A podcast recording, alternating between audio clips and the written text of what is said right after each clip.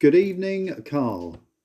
I'm here, I'm here, I'm here, mate. The frost is just about settling on the roof of the shed, mate. It's just that time of year. Oh, it's going to be a deep, dark winter over in the Shire, isn't it? in the Shires, mate. I'm, I'm, my shed is now where I'm recording. I'm sort of uh, hooked up in the corner right by the door because we've got sort of boxes of Christmas presents and birthday presents, and I'm just it's just like the door. I'm sat here and I've got a heater between me and the Christmas presents, and that's it, mate. It's cold, it's cold and dark, mate. Well, let's not let's not keep uh, anyone waiting, or certainly you waiting any longer, mate, in the cold and the darkness. Let's let's just crack on, shall we? We got quite a bit. It seems seems quite a while ago that we were here. It wasn't. It was only a fortnight ago. But it does seem whether it's the whether it's the nights drawing in, it just does seem like we haven't been doing we haven't done this for a long, long time. Sound like a couple of old cunts. We mate. are a Uh, couple of old, yeah. Nights drawing in. Yeah, well, that's true. That's true. Uh, many people have said that. So, um, should we have a running order then? Mm, yes. Well, I, well, I'm, I'm actually all right though because the uh, the heater's right by me and it's all right. Cole, we've It's- moved. we've right. moved It's on. We've moved on from you. Oh, We've moved on. We're now talking about the, the podcast. Stop it! Stop! Stop! shed Heater more. Right, okay. Let's talk about podcast 89. We're going to have a reaction to podcast 88. Um, we're going to have uh, Onslaught the Force. We're going to be dissecting that one. The new album poll, which was last weekend. We've got a Razor's Edge segment. We got some mentions, or just one mention actually. A classic, classic non-Baron D'Andrade year. We've got a hit missile maybe from a Canadian thrash superstar legacy band. And then we've got what have you been listening to? Plenty to get stuck into there, me old mate. Right. Let's go. Well, how are you first? Are you all right, mate? Um, absolutely great. Yeah, really. Uh, yeah, absolutely fine, mate. You were saying you were getting covered in oil at work. Bit kingy, innit? I'm getting covered in oil, yeah, yeah, and it's not a nice oil. It's not like a baby oil or something that you might like to, uh, you know, kind of, you know what I mean. It's a, it's a kind of kerosene oil that kind of powers um, oil boilers, and quite frankly, I hate the smell of it. It's quite oppressive, and uh, it's part of my job that I've really, uh, yeah, just have to love to hate. Really, it's just one of them things. Does it, does it linger on you so when you come home, can your missus go, oh, you've been at the oil boilers again, haven't you? yeah, you've been at those boilers again. Yeah, it, it does, mate. It's it's quite a nasty, strong smell. You do get it on your clothes. Yeah, it's uh, it's on you for the day.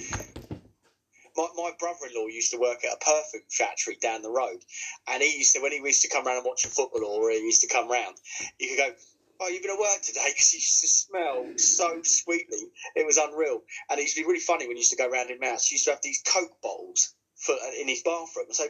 Why is the Coke bottle in the bathroom? He goes, that is a Coke bottle, a a uh, one and a half litre Coke bottle, washed out and filled up with CK1. Hey. That's what we're making at the moment. There you go. Draft it off the top.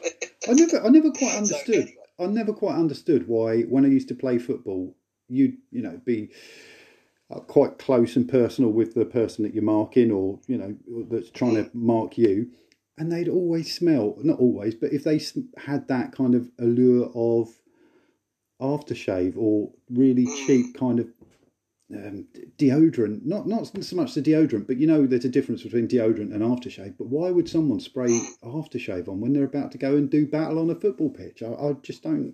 I, I never got it. I I never to get it. the opposite. I, I I never used to wash before I used to play football if I knew I was going to get muddy. yeah, And then I used to have the shower at the end, sort of thing. Do you know what I mean? And get changed into another set of clothes afterwards because for that very reason. So I just thought, again, get into someone's head. If you're smelling not great, certainly if I've been to a gig or sort of boozer or something like that, chances are they're not going to mark me as close. I do seem to remember, Carl. You, Mm. you know, I used to get in the shower, get out. Showers just for washing. I seem to remember you'd still be in there, like, and the bloke would be trying to lock up the, the changing room because you'd still be in there holding court with some people about what went on in the game and chatting to the opposition. Yeah. Would that be right? I'm sure Yeah. that. Would, yeah.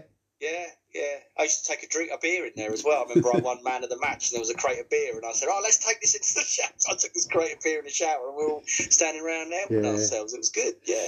It's just just what it is, what it is. Anyway, enough of this this uh, eroticism. Let's talk about podcast eighty nine, mate. We're gonna uh, have done that already?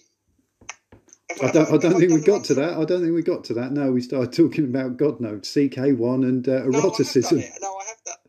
No, I have done it. I have done it. Let's talk. Let's go reaction point. That would have been quite bad. I So we're going to Carl. You've already done this shouting at the podcast. Reaction to podcast eighty-eight, mate. Um, you know, I took the Mickey out of you for going characterful and saying you've um, invented a word much like Slayer's repentless.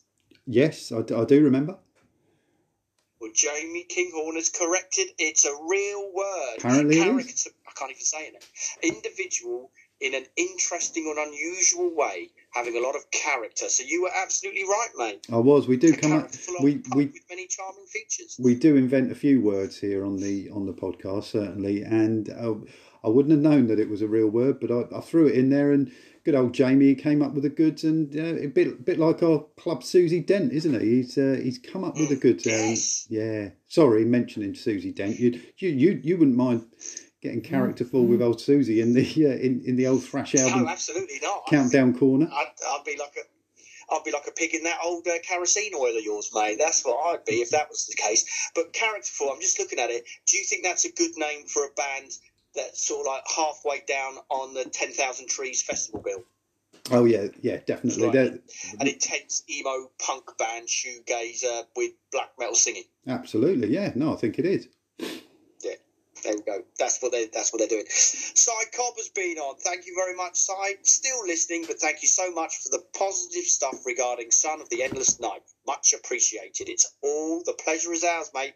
I, I'm just waiting for the album. Still haven't listened to that song again. I just want to wait for the album, which is imminent, if not right now. Is it not? Well, this podcast could well be known as the Son of the Endless Night Eve podcast, Carl, because tomorrow, ah. tomorrow, the new album, uh, The sun's coming out tomorrow. there you go, yeah, comes out tomorrow. As little Annie, little orphan Annie said.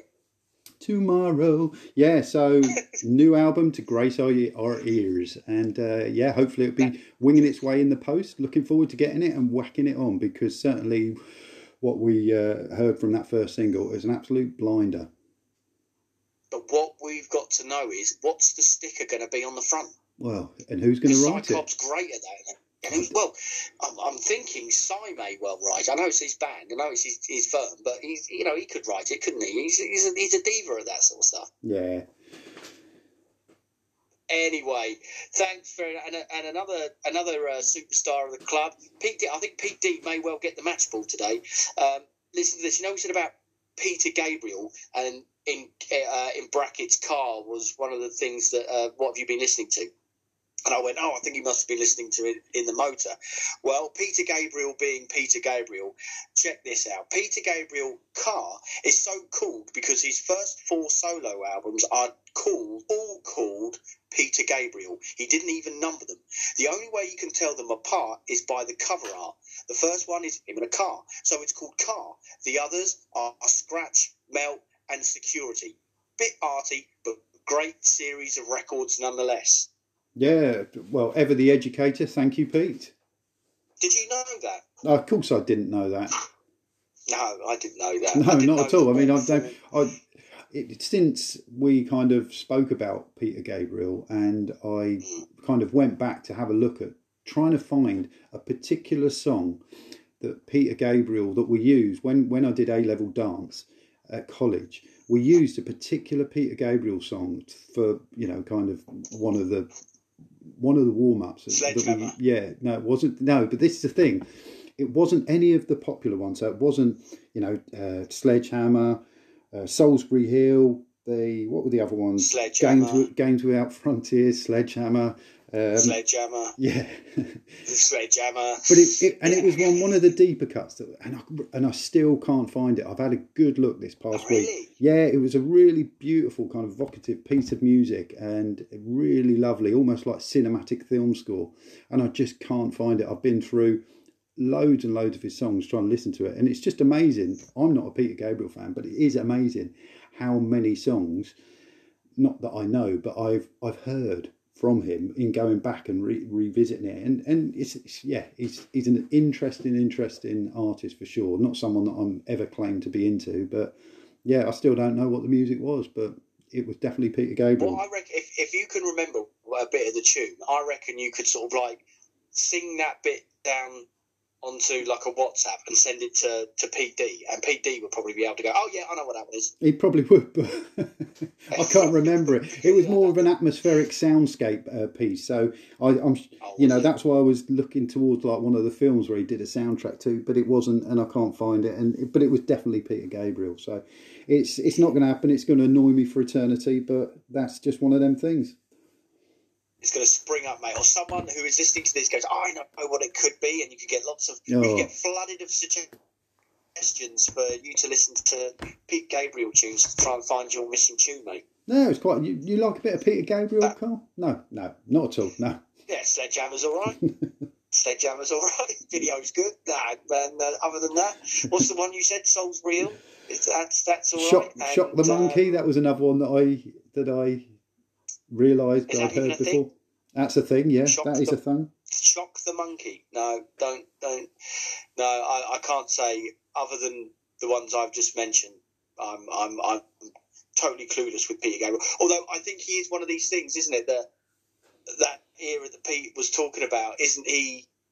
Way out there. He's a bit avant-garde. He's, he's. It's not like Sledgehammer, is it? No, I mean he, he he did a lot for from what I've seen this past week. Did a lot for world music, and certainly one of the albums that I was looking at was the the Passion um, of Christ that he was did the soundtrack to, and he did a lot for world music. Um, Oh, well, old, old JC was into Peter Gabriel. well, I don't think he was in. I, I don't think he was into. No, I don't think he liked Peter. He he, he was more of a. Um, Turn up for the books, mate. he liked some, he liked Greek death a bit of metal. Oh, that's good. A bit of obscure or whatever they're called. Yeah, yeah. Why not? Well, I was thinking of the other band, but uh, the old rotting band. But yeah, Oh, yeah, yeah, they're the rotting one, yeah. But anyway, enough about Peter Gabriel. Should we get on to some fresh metal? Thank you for everyone for listening. Really appreciate everyone's input, of course. Um, but we have got a monster to put into the Hall of Fame, mate. absolute beast, and it really is, and it's fantastic that an album such as this has found its way by the nicest man in the club as well. Yeah, yes, thank you. Thank you, Darren Robb, for uh, suggesting this. But he was a little bit fortunate because what we had 89 different people, and he was one of the two that got selected. He did, yeah. It came up on the Thrash Wheel of Fortune, and it was Darren Robb's choice, Onslaught the Force. So we're going back to 1986, Carl. That year, there weren't there weren't many releases that year, were there? Really, that it had lots. Barren year. Barren, barren year. I mean, no, uh, still, still can't pick any out. But it did quite well in the club for us, didn't it? It certainly seemed to Yeah. generate a lot of conversation, a lot of happy memories for people, and a lot of people that seem to kind of be converted to it th- around this time. Um, I'll get to my thoughts on it in a bit, but what about you? What what did you think of it? Um, well, I was. Uh, uh, uh, I mean, it seemed to split the, uh, the the club in half in people that remember them from this era, era, and then falling out of love with them uh, with the In Search of Sanity, and then people like myself not really knowing this era until after In Search of Sanity. Um, so this is always. Is this onslaught? This doesn't. This is not the onslaught that. But it, it is. This is what onslaught were. Um, but then, of course, they had the, the DB punk stuff before it as well. And you can hear a little bit in this. But I, I, I love listening to it. I've got to say. I mean, it's it's not a go-to album for me. I've got to say. Um, but I love listening to it. I think it's a great piece of thrash metal. I think there are some phenomenal displays on there, and it's still got that rough, raw punk feel about it. Um, you know that it's some guys jumping onto their instruments and just giving it a real good go. Um, my only, my only not concern because for what it is, and certainly listening to it in 2021 is it is just a great piece of period thrash metal. Is 1986. All jokes aside, a lot was going on and a lot was moving forward, certainly in thrash metal. And this, I would imagine, would sound a bit. Well, this was three or four years ago. Even then, when you've, I mean, things like you know, Master of Puppets and Reign in Blood are coming out. People are looking at that, and then you go, oh well don't forget about Onslaught, and they're like, well, this could have been recorded in 1981 for all they, you know, from comparing it to those albums. So I'm I'm not surprised it didn't get. It should have been bigger than what it is, but I'm not surprised that it it wasn't. Okay, yeah, I totally, totally hear all that and see all that. Absolutely. But it It's a great bit of thrash metal, and I loved it. Yeah, well, let's see what the members thought. Frank Holby, he says, This for me is the number one British thrash metal record. Along the lines of what Darren has written, I had Power from Hell. I wasn't that fussed about it at the time, so when I heard Onslaught had a new album out, I didn't immediately rush to buy it. This is where good old Tommy Vance kicked in with the Friday Rock Show. The track he played was Metal Forces. Loved it. Next morning, a trip down to Shades to purchase a copy. Read and memorised lyrics on the tube before I got home. Played it to death. It's still played by myself regularly. In the main, it stands the test of time. Only Contract in Blood sounds a bit, well, weak compared with the rest of the songs. Only hard thing will be the score. It's a 9 or 10. Send their souls to hell, let there be death. Look at that number one British thrash metal record. There you go. That's that's colours to the mast there, Frank, and a good old TV as well. Uh, metal Forces. It, that must have sounded immense on the radio. Oh, absolutely, yeah, definitely. It's, it's it has got for all that song certainly got a little hooky kind of chorus, isn't it? The way they just suddenly come out with that metal force, it, it just kind of creeps up on you, and then it's there. Um, Mm, definitely, It- perfect one to play on the radio. he mentioned uh, contract in blood, did he? Did he mention contract in blood? Mm, yes, Well- he said it's that's what sounds a bit weak, doesn't it? He said it mentions, yeah, that it's a bit weak, but um, I, I want to read a couple of excerpts from the book Contract in Blood, Oh. which Go for it. which um, Ian Glasper wrote and took the name from the Onslaught song Off the Force to name his book after. Wow, high So- praise indeed. So, Brilliant. so yeah, I'll uh, I'll read a couple of ins- excerpts in a minute, but let's find out what else other people thought. Tony Setch, he says, not sure if the younger folk will realise the impact this album had when it came out. The sound and lyrics were atmospheric, dark, and heavy. The riffs, man, classic after classic. I can never play this without listening to the whole album. Some may say it sounds dated, but for me, it just takes me back to the same feelings I had in my youth of finding something that blew my socks off. Love these guys ever since. One of the best of its era. It still gets a regular rotation. There you go, Tony, uh, holding the candle for it right there and loving it.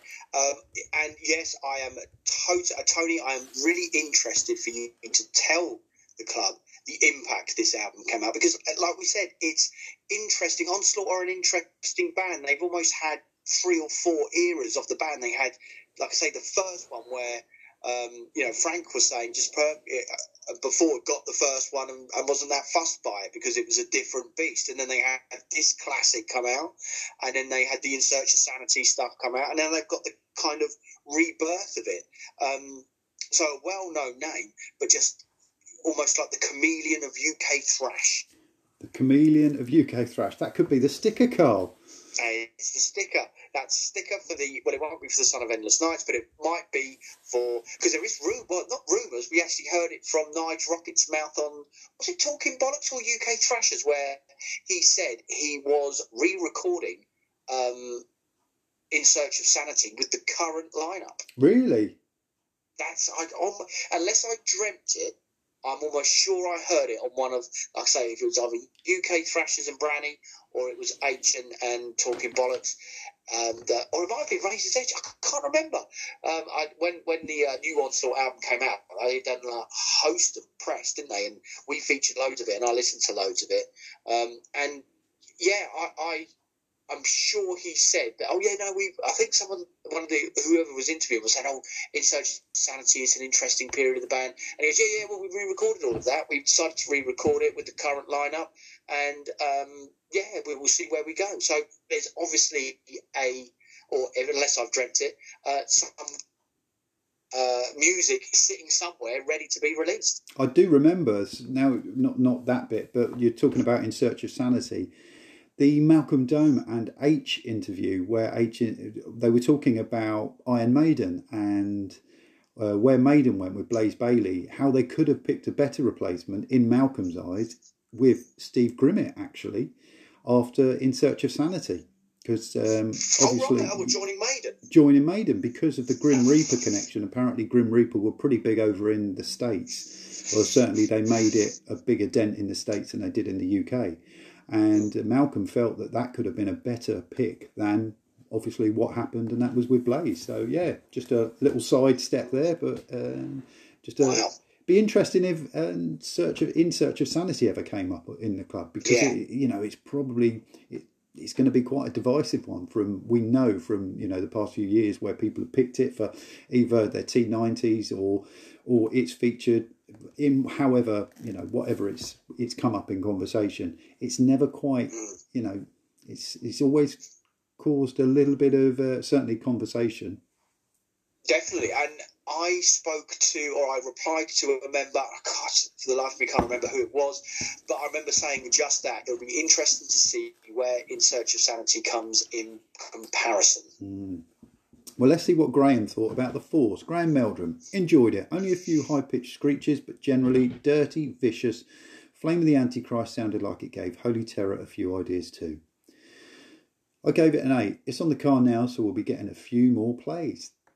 There you go. I thought it would be dirty and grubby enough for Graham to like it. Yeah, yeah, absolutely. That song in particular is a it's it's, it's a great song, and I yeah the the, the high pitched screeches the that they were there wasn't too many like he, like he said there only a few, and that's the thing with me. I, I really didn't enjoy those high pitch where almost like it was a a Zakk Wylde pinch harmonic of the vocal variety, but Yeah. Sy Keeler seemed to have such a strong vocal, or maybe not such a strong vocal, but a very very um, it, it worked very well with the music. It, you know, he had that that vocal of the time, almost like that kind of Neil Turbin esque. I'm the front man. I'm a very good singer, and I I can clearly sing. And Sy Keeler clearly had that thrash metal um, big voice, but he could also sing as well. Certainly with the you know he could he could throw a few high pitched wails in as well.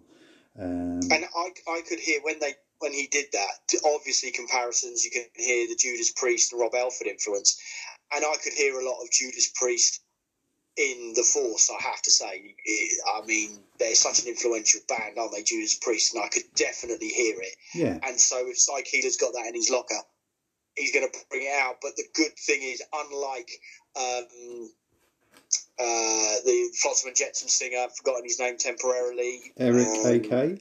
Eric, Eric AK on uh, Doomsday with, uh, is it She Took a Hammer? Where he does that, you know, no chance of Keeler doing that. No. It's not necessary. It's not necessary. No. He wasn't going to do it. And- and- Although it's in the locker, he's got it. He doesn't need to bring it out. No, and and Sy's delivery of the vocals, it's got it's got passion, it's got balls. It really is a kind of heavy metal singer voice. So it's not. I mean, in no way, it, it just my preference of the the high pitched stuff. But I suppose you, you, yeah, it works with the music. Kevin Adamson, he says, In Search of Sanity was my introduction to Onslaught and it is still my favourite of the early albums. I appreciate that may be heresy to some folk, but I guess I was just late to the party. It's a seven from me just because it's always going to be in the shadow of sanity in terms of songwriting and production. Having said that, the four most recent albums have been all excellent and Generation Antichrist is superb. Roll on a full UK tour. Mm, there you go. That's uh, uh, I like the way we uh, Kevin's uh, thinking of the same thing as us, where it's heresy to like this, but it, it is true. I mean, In Search of Sanity did cause a few waves, and it was very slick, and it sounded good. Uh, or I thought it sounded good. Certainly, my ears in 1988 were, were fascinated by it. I think they've done, looking back, they've done all the right things. Um, and it, this album did get overshadowed by it but having listened to this album and certainly understanding um, people being in the Clarendon and watching Onslaught and seeing Sy Keeler roaming around and getting in people's faces and whatnot, and this this barrage of, of full on assault. And then the next thing they get is Welcome to Dying. I can imagine them going, fuck that, it's gone, it's over. Yeah, absolutely. And a different singer as well. We get a perfectly decent one as well. Nah, I'm not.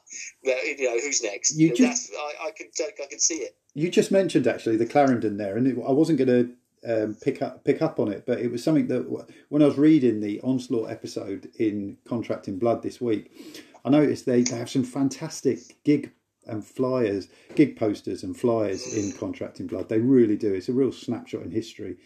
And one of them on the Onslaught chapter, it was at the Clarendon Ballroom, uh, Death Wish, and The Annihilated.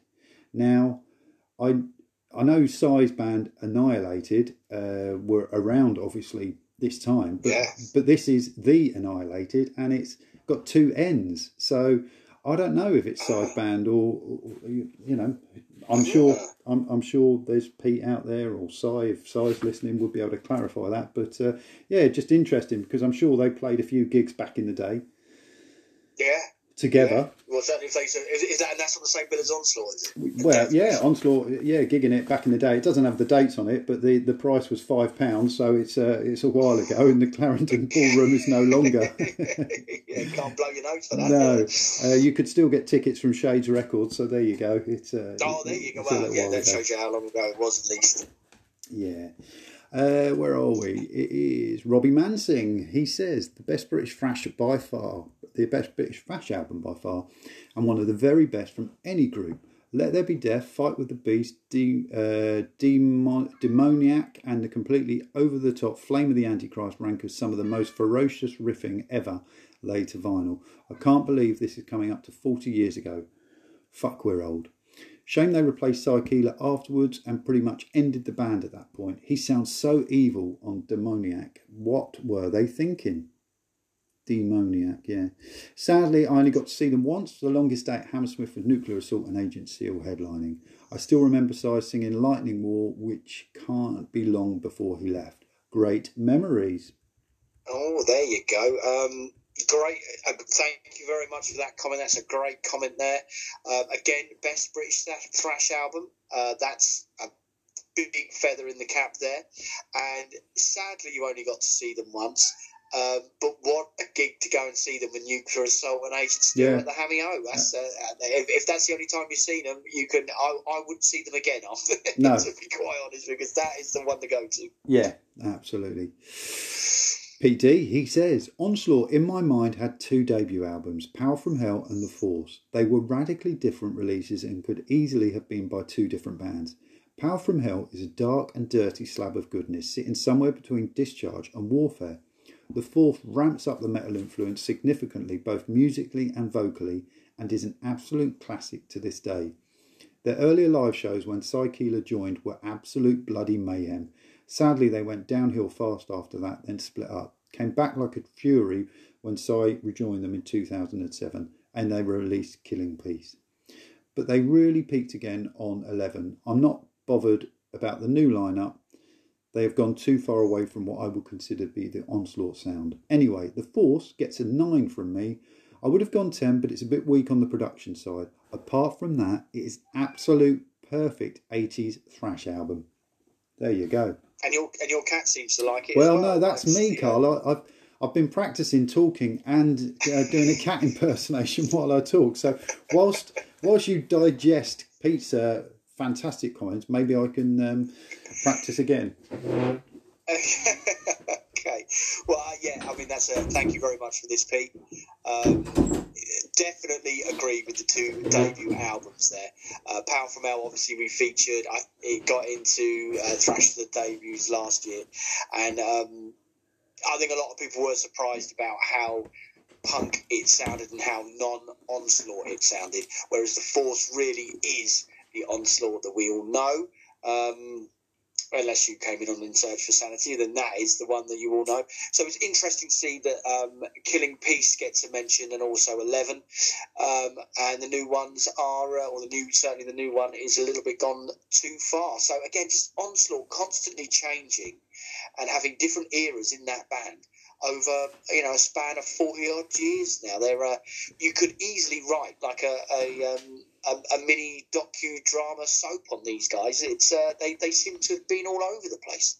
Absolutely, and Pete picked up there about the production, and just going back to Ian's book, if I just pick up on what um, Pete Mahoney, who was the um, uh, in in the band at, at the time, uh, he said our producer wasn't up to much though. He'd just pop up every now and again while he was working with another band. So we got rid of him and used the in-house engineer at the studio. His name was Dave Death Pine. I think his name also appears on Exploit and GBH albums. Strange how it's worked out now, seeing as Onslaught has supported both those bands at the Trinity Hall. So they had a producer. The producer was working with a someone else, disappeared. They got it. So they- they've got a sound engineer doing the production. Now, whether that's got a big impact on the maybe kind of the weaker production, who knows? But he also goes on to say, or certainly Nige Rockett starts saying, all sorts of weird things happened in the studio. For starters, we've been there just two or three days. We got there first thing one morning, always keen, always early, and the fucking doors were wide open. No one there. We went in and the studio was smashed to fuck. All our gear had gone. I had a brand new guitar that'd been custom built for me, all gone. We eventually claimed up for it all and the studio's insurance, but it a long time and there were lots of shouting and bawling. So it wasn't without problems, the the kind of process of Wow. recording yeah, of recording the Force. So didn't have a you know a producer as such, they had a kind of sound engineer that would you know, maybe kind of stepping up and, and doing the producing. They had the issues with their their gear going missing. But then it says lots of spooky stuff went on with even Dave Pine, the you know the engineer, the producer, getting really kind of scared about it all. This is Nige again talking about this. He said, whenever we were recording, setting up any delays or reverbs, etc., no matter what we set it to, it would always revert to 666 milliseconds. The units go from 0 milliseconds to 1000 milliseconds, but even when we set it to 850 milliseconds, it would always bounce back to 666 milliseconds. That's the truth. I swear on my kid's life. We were there for two weeks, right? We were there for two weeks and it happened all the way through the sessions every time. Dave was getting really spooked. The biggest one of the lot that w- was that there was this big old speaker sat in the corner of the control room. We were leaving the studio one night and I said, Dave, you need to turn the speaker off. It's pulsating. And he said, Nige, it's not even fucking plugged in. I'm going. Fucking awesome. So I never knew any of that. That's brilliant. Yeah, oh, so- I'm going to read so- that chapter. That's awesome. So that could, uh, yeah, maybe they just thought, look, it's getting produced how it's getting produced. We ain't spending any more time here. Do it in one take, lads, and we're out. And someone nick all that gear because I don't want it now. Oh yeah, I mean that's a shame because the gear was a, I think it was a custom made. From what he said, I say I think it's, I know it was because it's in the book. It was like a custom made guitar that his mum and dad had got him for his twenty first birthday, and real shame because that you know obviously meant a lot to him and it was irreplaceable. But yeah, it's uh, Wow, wow. Well, that's. I mean, I love all these stories about things like that. You don't seem to to hear kind of those stories. I mean, the closest one I suppose was the acid rain about the tree that almost fell over and took out the whole studio and all of the master tapes. If the studio would have gone under underneath this tree, yeah, um, then uh, the the, uh, the tree would have taken out the whole album as well, and they'd have start from scratch again. But um, I, I I love stories like that. I mean, Maiden, the, the one about the nuns crashing into. Uh, um, Birch's car and it coming to 666 Yeah. quid's worth of damage and things like that. It's just fucking brilliant. I love it all. That's brilliant. I didn't know that, so that's great. that's great. Yeah, and the studio was actually owned by the brother of you know John Frieda, the shampoo hairdressing kind of guy.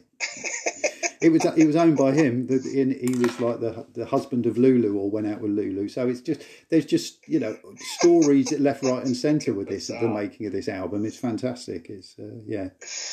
That's brilliant. Well, I, I, I don't know whether you're being ironic or funny on that one. Is that true? It's in the chapter. Ian Ian wouldn't have made it up. Oh, that's brilliant. You see what I mean about it being a mini series? You, you just can't write it, can No, you? exactly.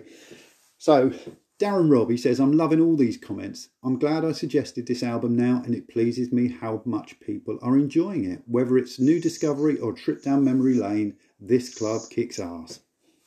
Ah, thank you very much, and thank you for picking it. I mean, I, I mean, I don't know. It would have sprung up eventually, but when Onslaught come up, I mean, they've got a big back catalogue, and um, yeah, who knows when, when we would have featured that. So thank you very much, and yeah, people are loving it. So thank you, Darren. Yeah, cheers, Darren. It's um, something that I I wasn't familiar with. I'd certainly my point of entry with Onslaught and only kind of place with Onslaught was In Search of Sanity. It was one of the albums that I picked up when I first getting into heavy music and really, really enjoyed it back in the day. So I had, I think, retrospectively gone back to the Force around that time, but never kind of got into it until giving it a good few listens this past week. And yeah, I, I must say, Metal Forces was the one that seemed really familiar, but I really enjoyed it. Really liked going back and that's the great thing. Like Darren said about the club, you know, just picking up albums for the first time or, or kind of reacquainting yourself with like almost like long lost loves. It's it's just one of them things. It's, it was great quite easily to listen to this, whereas I know for a fact that I, I you know I, I never want to hear the the the last onslaught album ever again. yeah ever again because it just doesn't do anything to me whatsoever. Whereas this it's got character it's got real energy real kind of yeah balls to it. And and it just yeah this is more gritty kind of thrash and um, it feel, feels more real and yeah it's really good really good suggestion and it's great that it came up sorry yeah don't be sorry Carl yeah brilliant sorry you were sort of cut no, you were cutting out for me there. So, but I, I kind of got the gist of what you're saying. So, yeah, that one. Now we need to do the results, don't we? Well, can we see what Kev Easton said? He said I was lucky enough to be at the Colston Hall gig when they released this album. Absolute carnage and non-stop stage diving. Got some cracking pits with the guys afterwards, with a couple of them catching the bus home. that's, that's brilliant as well, isn't it? I mean, the only again you that, that, again, that's going in the mini series, isn't it? Yeah. They, they're ferocious gods on stage, and then you're lining up to get the bus home. Fuck me, he was the guitar player right there. It's just great. Um, and everyone says that, don't they? Back in the day, uh, Onslaught, just carnage, absolute. Just craziness going on all over the place, and it's one of those things. You look to the skies and you go, "Oh, please take me back," but here we are. Yeah, I mean, it, you, you really want to read the, the chapter, mate, because they, they go on a European tour with Motorhead, and there's, there's some Oh, lovely, okay. yeah, some great stories in there about um, Lemmy, and um, yeah, it's just it sounds like utter chaos and just yeah, fantastic, really. So I'd, I'd get reading it, mate.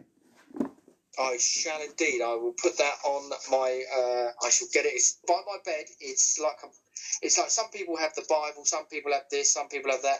I've got Contract in Blood next to my bed, Wouldn't it be good it's been there since I bought it. You know, those uh, those little Bibles that the the Gideon Society they, they always came. Bible, Was it the yeah. Gideons? They got into every drawer in every hotel in every country around the world. Yeah. Not every country, but in lots of countries. blood in it. It should be Contract in Blood. Yeah, Let's start a campaign to get a contracted blood in every uh, hotel drawer and, Yeah. and give it to. I got really bollocked at school for that because my brother and sister had one. And I remember my brother kept his in his pocket for fucking goodness knows long, uh, how long in his, in his trouser pocket.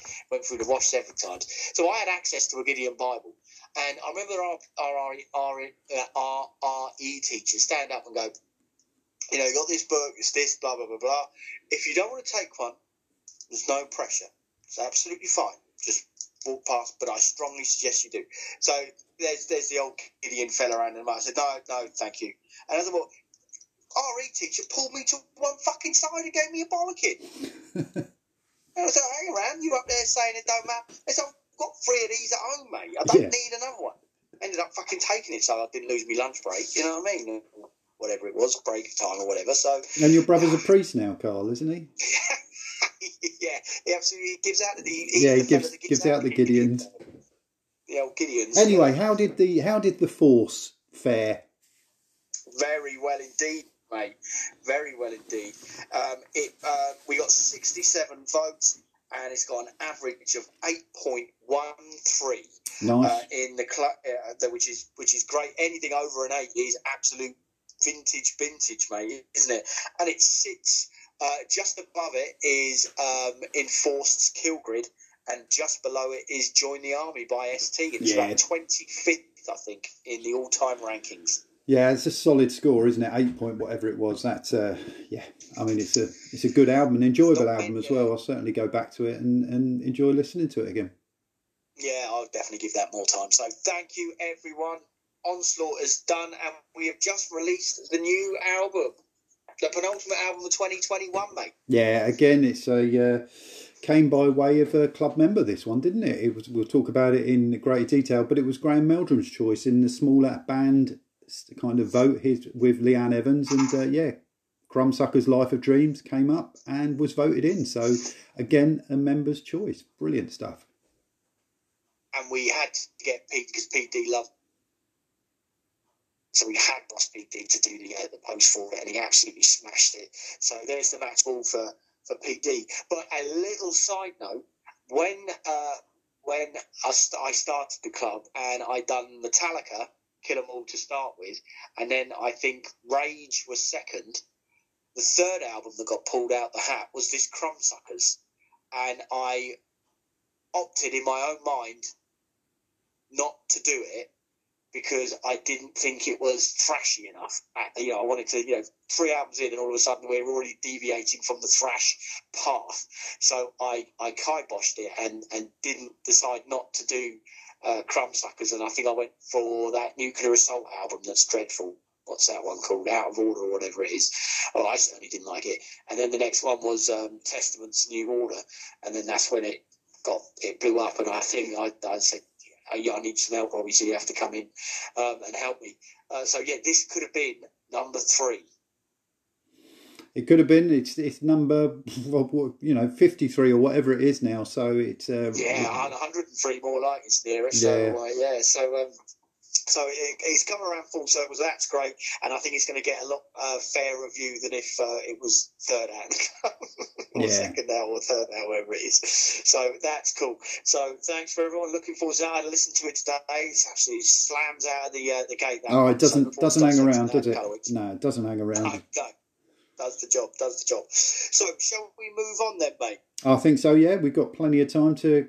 Uh, new album poll. I'm sure we can smash this out before we need to close. Definitely, definitely. Now, this is uh, for the carpeted spot of the first album in 2022, and I can still hear Kevin Adamson ringing in my ears. It really did ring true what Kevin said. So, thank you, mate.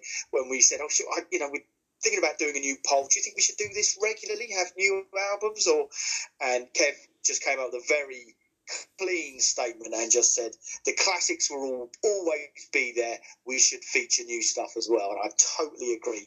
And so we're going to have three next year, one every sort of like four months uh, of the previous four months, um, and it just needs to be released in that window, and we can get a bunch of them together, and we can vote on them. And I think it's good. It keeps everything fresh, and you also pick up some great recommendations. Do you, do you want me to do the countdown of um, of the vote split on the new album? Yes, please, Carl. Crack on. Crack on. Well, we have got in uh, sixth place uh, Iron, fifth fifth place um, Iron Maiden Senjutsu, and that got four votes. Mm, yeah, I mean, I, so much as I love that album, I really do. I think it's a fantastic album. I just think we've had we've had Seventh Son in there, which I think is a more more appropriate album for the club. I think um, you know four votes is it's it's never going to be the next album, but it, you know it's nice that people can vote to it. I just don't think it would have gone down particularly well um, at the moment in the club. And then another one of your boys, mate, Turnstile, glow on with four points as well. And again, an album that I really, really like, but. Uh, you know, when you're looking at thrash metal, you know, we'd said that it would be a, a, a kind of a thrash metal vote. This mm. you're, you're going to be looking at the, the, thrash albums, and Turnstile is is by no means a thrash metal album. I think if we did Wildcard, an alternative punk hardcore wildcard vote for the weekend, yeah, throw it in. But when it's up against thrash metal albums, I, I think it's, it's, it's yeah. not going to stand. Yeah. And if by chance it would have got through, I think it would have been torn a new arsehole, to be quite honest. It would have been, yeah, it would have been because I don't think people, um, well, I'd say I don't think people would have listened to it. I think people would have listened to it, but I think it would be, um, it's just, it's it's a very different style to what many people listen to in the club. That's not saying not everyone um, doesn't listen mm. to, to that kind of music because many people are, um, not just thrashers. There whole host of different subgenres of this heavy music we we love. But uh, yeah, it, it didn't get in, but that's not to say that we couldn't feature it in a I don't know a non-thrash week, and uh, if that comes up, but uh, you know that we we're so pressed for time, aren't we? It's uh, is yeah. that going to come up? It, it's a yeah. it's a coveted spot, and I, would mm. say as well, just to pick up the say you know the subgenres and all the rest of it. Just remember that all of these are picked by thrashers at the core. So if it's not pure thrash metal, it's picked by someone that Yeah. loves thrash metal, which is good enough for me. This is the whole thing that for the club to be, sort of thing, you know. And we've got a bit of classic Maiden or classic metal. We've got a sort of contemporary hardcore band, Yeah, and then we've got a straight up thrasher with seven votes, Elimination, Echoes of the Abyss, which was my pick actually. your pick. Yeah, and uh, it, it's great that a a band that are bubbling at the almost not entry point of thrash metal, but you know we we're going to be talking about the you know a recent San Francisco Bay Area legendary band putting out their you know new album in what five or six years, but we're also talking in the same breath about a band you know not starting out their career, but at the much further down the pecking order, but releasing an album in many members' eyes just as good, just as vital, just as in energetic, just as strong, just as heavy as the Exodus album. Um, and I think it's fantastic talking about elimination, and people are voting for elimination as well because, yeah, fantastic choice. It's a great, great album. Like, I listened to it this week, and the opening song, the uh, I was thinking, I was listening to, how the fuck did this not get voted in? It's Oh, yeah. just, it's just incredible album. It's a great album. So um, that is elimination. Second place with almost half as many less votes is Carcass Torn Arteries. Yeah, I'm surprised that it got so many votes, but that's Mm. uh, you know I'm. It's it's the vocals of Jeff Walker that are kind of a bit my hindering thing, but musically it's absolutely fantastic. I have to say I've had a re-listen again this week. I know Rich Tricky Hudson was listening to it and telling me about certain songs and um, the hand clapping thing in one of the songs. It's just like it, it, it's bizarre, but it works, and it just musically it sounds so good. Its production is fantastic but you've got to get past vocals, and if you don't like them, you don't like them. But look, 20, Yeah. 23 votes liked it, and So that's, yeah, that's a lot more. wouldn't have been disappointed if it was the uh, album. I love the bit on the devil, the ending of the devil rides out. It's fucking and it, it just. It makes me smile every time he goes, and it's always going to. "Uh, The devil rides out, and it finishes. Fucking brilliant. Always makes me smile. That does, and it's a banging film as well. Number one. Number one, Exodus, persona non grata, mate. You say the first one in six years, 45 votes, clear winner. We are starting with a bang, mate. Yeah, it yeah, it was always going to be the one that uh, really got voted. I, I'm, I'm, you know, it was it's a thrash metal club. It's one of the biggest thrash metal albums of the year, isn't it? So, whatever your thoughts and views are on it, there's quite a lot of members in the club that wanted it, so it's going in. It is. It's going in, and I, I think rightly. I mean, it does nose up our um, our stop the show because I earmarked that one for a stop the show, but now it's going to be the featured album. It kind of we'll have to wait for our stop the show Yeah. uh, um, album. Um, but uh, but who's to say that this is this is going to take over from stopping the show really because of the every four months we're going to get a vote and you know, Metallica, uh, Megadeth have got a new album coming out soon. Who's to say that that's not going to be in the next new album vote? And then who's to say Metallica don't? And then that one's going to get in. Is it always a case of the bigger band getting in, or is it a case? I mean, like we got Son of the Endless Night with an album. Um, it just missed this one. So it's going to be almost the furthest album from the next vote. I just hope. Well, I'm going to put it in anyway. So there you go. I've nailed my colours to the mask. Mask. When we do a, um, when are we going to be doing it? It'll be November. It'll be like the end of February, possibly, or the beginning of March, something like that. We'll have another new album vote for this time period. Um, uh, but maybe beginning of April, sorry. And um, who's to say I will? I will put um, some of the Endless Night as my recommendation for everyone. Great, rightly so as well. At least it will be in the draw. Um, should, I, should we see what the members think, mate? Yes, please, Carl. see you. And we got some uh, some great members comments here. Gareth Pugh, Elimination All the Way. It's a thrash album. They are relatively unknown band, British, and most importantly, they have put out a killer album. They have indeed, like you. I've been listening to it a lot more. As certainly this week, I've, I've, well, like you, I think you've been listening to it since it came out. But for some reason, I didn't jump on it straight away. And um, it's this week. I've been certainly since the vote. My vote went for uh, Rafe or Raf, um, undo the chains or undo the chains. Oh, Oh, Uh, yeah, I, w- I went with that. Me and Rich Oliver, it's his, his choice went in. I thought, no, I'm going to have a bit of that because I really like that. But since listening to Elimination this week, you, like you saying earlier, how did they come up with some of that stuff? And and the the levels of um, heaviness in it. Sometimes you think, Christ, this is verging on on almost like death metal kind of esque at times. It really is punishing, punishing metal, but they've got a real, real groove to it as well. I don't know, and I don't mean that in a machine head kind of way or a kind of you know groove metal kind of way, like Devil Driver or Chimaira. God forbid, yeah. Um, what I mean is that kind of it just pulls you in and just just whisks you along. There's something very, very infectious about the Elimination um, song. There's that one that's almost got that vocal with that kind of not a vo- voice decoder, but it's uh, almost like someone Yeah. over a, a radio. I can't remember what it's called, but ah, it's fantastic. That I love a little kind of little uh, voice effect in it or sound effect, and yeah, punishing, punishing heavy metal, but brilliant stuff. It is brilliant. Really enjoying it. Um, Mark Illingworth. I'm going with Turnstile. Something a bit different. Cracking album. Indeed, it is a cracking album. It is, and yeah, rightly so. Get it in there, but um, it was always going to be tough against the, the, the big thrash albums, or certainly the the thrash albums. And if anyone hasn't heard Uh, that, if anyone ha- if anyone hasn't, if you can still hear me, Carl, I don't know if you can, mate, because Okay. you can Okay. Check that Turnstile album out. It's fantastic. It really is. Yeah, I, I- did listen to it. Um, I, I, I enjoyed it. It's, it's very, it's an easy listen, isn't it? That's Oh, all I'll say. It's a very easy listen. It is You indeed. Yeah, uh, Julius Julius Caesar. From what I've heard on the albums mentioned, Carcass is the better album. Exodus Jams. If it was an instrumental, I'd be more in line to listen. It sucks that so much talent is wasted behind garbage vocals. Such a shame. The new Cradle of Filth is excellent as well.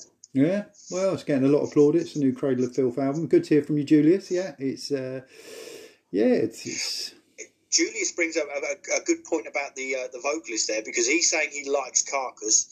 You're saying you don't like Carcass. A lot of people criticising the Exodus uh, uh, Zet's performance on the new Exodus album, and Cradle of Filth. I mean, Dani Filth is Marmite all over as far as his vocals are concerned. So it's, it's quite an interesting comment that one. It is really, and I, I've I've had to the Cradle of Filth album as well because um, yeah, that's often been a sticking point for me. I really I should listen to instrumental music, shouldn't I? Because vocals vocalists always seem to my kind of be my bugbear. But um, Carcass as a band, I absolutely love, and you know, kind of necro- necroticism, Heartwork, fantastic albums. I just think that I don't know whether Jeff Walker's vocals have got a lot lot kind of harsher or whether it's just me and my kind of tolerance to them. I'm not sure. Uh, the Exodus one, I can totally see that because yeah, it's many people have spoken about it and we'll go into great detail on it and kind of Zet's vocals and I, I- yeah, not quite sure how and why they've kind of gone the way they have, but fantastic thrash certainly with the Exodus album and Cradle of Filth. It's yeah, it's again quite a divisive vocalist, but a very very good vocalist in his field. Um, yeah, interesting guy, and um, that album seems to be yeah getting a lot of lot of decent coverage from and a lot of mentions from people if you like that kind of thing. Yeah, a lot, a lot of people are talking about it Mm. more so than any other Cradle of Filth album I can remember. Mm. So that's interesting. And Brian De Andrade, I went with Exodus. It's a solid album, and the band have been around for so long, they've earned the honour. Earn the honour. Earn the honour. Well, we've only ever featured another album by them, Brian, and that was September 2019, Bonded by Blood. So two years ago, it got 8.74, one of the highest, um, yeah, highest scores in the club. I wonder how well, because Yeah, this, and, and this has got a couple of months now. Well, a couple of months. It's got what month to really kind of bed in. Uh, not yeah, about about a month to bed in with people. So it's giving them time to listen to it. So not going into it blind really. So it'd be interesting how it comes out. Uh, well, interesting that you say that because listening to um, Howard H. Smith and Old Heads, Old Bollocks podcast, they were saying about that, about how immediate everything needs to be. I need to get this review out first. I need to get it. And of course, there's always an element of that. But really, the opinions are when it's, like you say, when it's bedded in. And that's what um, H and, and Old Head were Really, we should be talking about albums six weeks, two months after it's come out to see a whether we've gone back to it and listened to it after the first listen, and if we have, how is it bedding in? It's uh, it's it's not a bad time to be reviewing or featuring that album. I think. No, exactly, and that's kind of like with um, the, the Senjutsu thing as well with Maiden. It I'm kind of slightly going off here, but many people are kind of turned away because of the length of it and because of the maybe the the styling shift or the shift in style with Maiden. There wasn't so much of the traditional chug and gallop that Maiden have, and you know there were no kind of very strong rampaging singles that they had. There was a couple on there like Senjutsu itself, but uh, and the oh, I can't remember the other one about track four. But anyway, um, three months on, are people going back to it? I don't know because of the length of it. Who knows? But it's if they did, they'd still rediscover a wonderful album.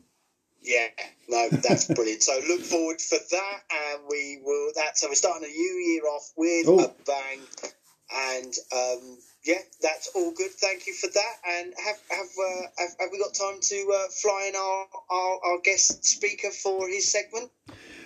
Congregation, please sit down and open your prayer guide to the book of Revelations.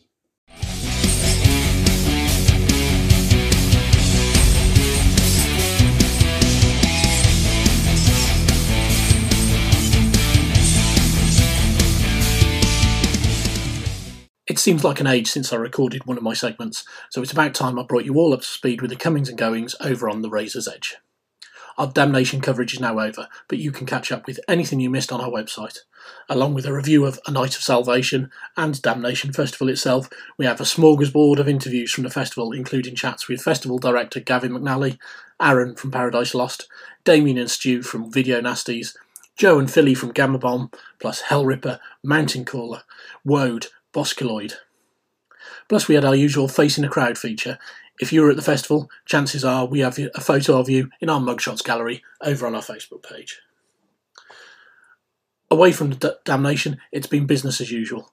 We've had album reviews, including the latest Exodus album, Doom Mastermind's Chemist, Bonded, Obsession, The Lurking Fear, which features members of At the Gates and Lockup, Swamp Coffin, the Paradise Lost box set, The Lost and the Painless, London Outfit Voices, the Ocean Collective, When the Deadbolt Breaks, and plenty more. In live reviews, we have photos and reviews from the Gama Bomb tour with Shrapnel, the Dead Daisies, the supergroup featuring the likes of Glenn Hughes, Borstal destroying the Black Heart, Phil Campbell and the Bastard Sons in Bristol, and the recent Svalbard tour when it rolled into Birmingham. And we brought you plenty of tour news, including the obviously massive Ghost announcement, In Flames rescheduling their tour, Cavell Attack announcing live dates, as well as Fit for an Autopsy. Every day we post new features, news, reviews, interviews, and more, so keep your eyes on our website www.therazorsedge.rocks and our socials Facebook, Twitter, and Instagram. And if you ever want to catch up with any of our audio and video interviews, you can watch and listen on YouTube, Spotify, Apple Podcasts, and Google Podcasts. And with that, I'm back off to listen for the hundredth time this week to a genuine contender for Album of the Year 2022. So I'll hand you back to the capable hands of Robbie and Carl in the Thrash Album Club studio.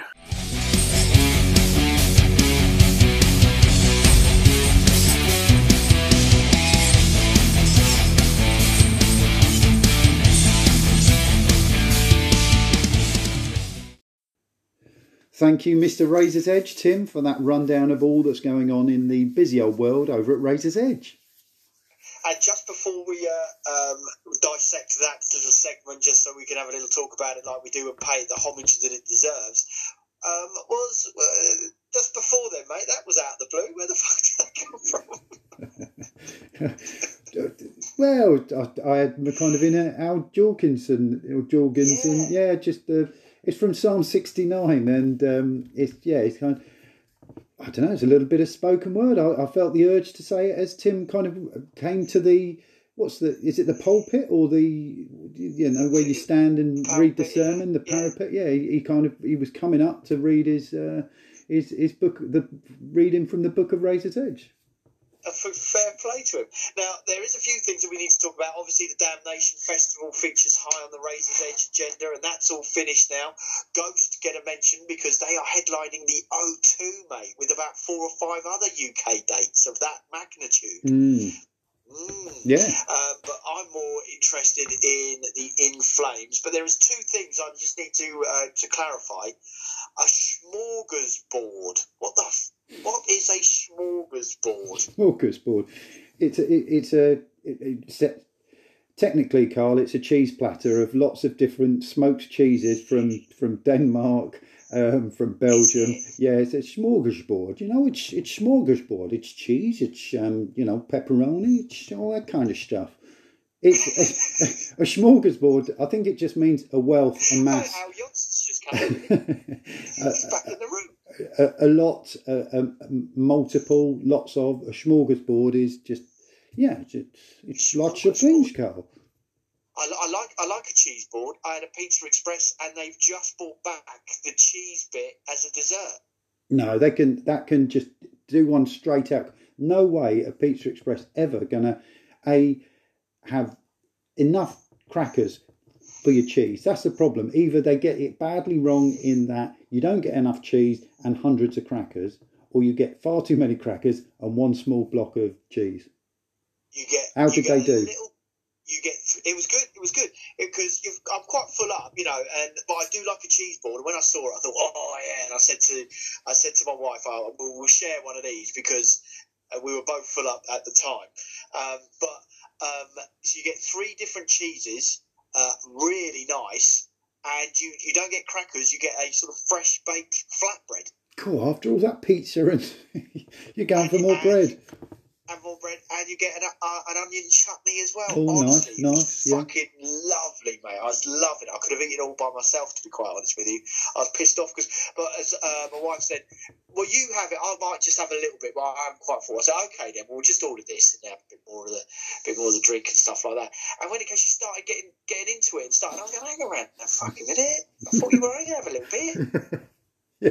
But, Do you want any? No, no, no. I, I was go- well, should have ordered your own then, shouldn't you? Yeah, you, you had half of that. I know we said we'd share it, but you know, I was under the impression we are gonna have you were gonna have one mouthful right at the very end just to see what the cheeses were like. But she was, she, yeah, it was nice. Not, not uh, honestly, and it was only like a fiver as well. So Pizza Express do do a very good smorgasbord of cheese. Yeah, apparently so. And also, Tim Finch uh, signed off with he's off to listen to what he considers an album of the year contender. Now, I'm wondering whether that's going to be Spirit World. He's spoken. He didn't actually name the album. He's spoken passionately about Spirit World before. It could be that, couldn't it? I, it's that time of year. It's that. It's that kind of number crunching time where you've got to get down into ten, kind of from about twenty or even more for some people. All these albums that have been tickling your, your, you know, sensory glands for the past few Yeah. few, few months, and trying to not forget the ones from early on in the year. So I wonder what it is. that- How are you doing with? How are you doing with yours? I've I've got. I think I've got my ten. I just got number one. I've got number ten, and then there is a there is a, a flat a, a Pizza Express flatbread between all of them, uh, all the others. Okay. Yeah. What about you? Are you still undecided? You No, I've? I've, I've, kind of got at, least seven definites for sure. They they're in there. There's no shifting of them. But then there's probably about another five or six that are vying for the kind of remaining places. Oh. And and with that, it's I I feel a bit of a fraud because you know we are a thrash metal club, are we? Are we not? We are. And We are. in in amongst those five or six, you know, there is three or four thrash metal albums that could potentially.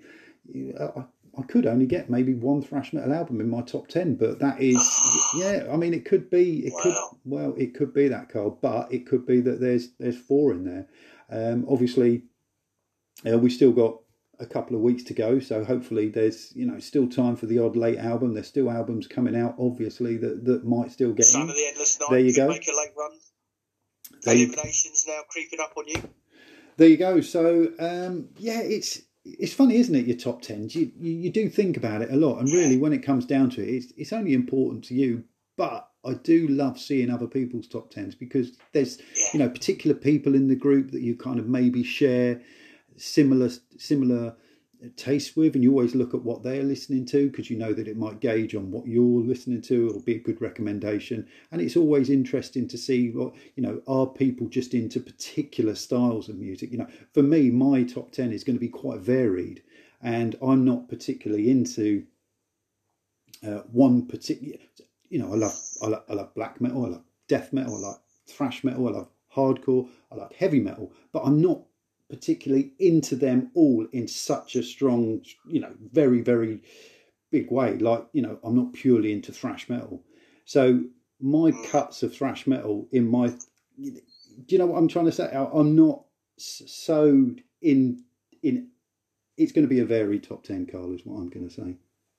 Oh, well, I look forward to seeing it. We'll have to, because I was thinking about that bit of live housekeeping. Shall we do a De DeAndrade year the first De Andrade year of 2022 will be a 2021? I think like it's, we, I think it's, yeah. Shall we? Okay, we'll do that because I was going to do it because uh, we've got a new one to pick and we're going to have another one in at least before the end of the year. Um, but shall we wait until the 2022 before we have a 2021 De Andrade year? Yeah, let's get it out. Okay, that's fine.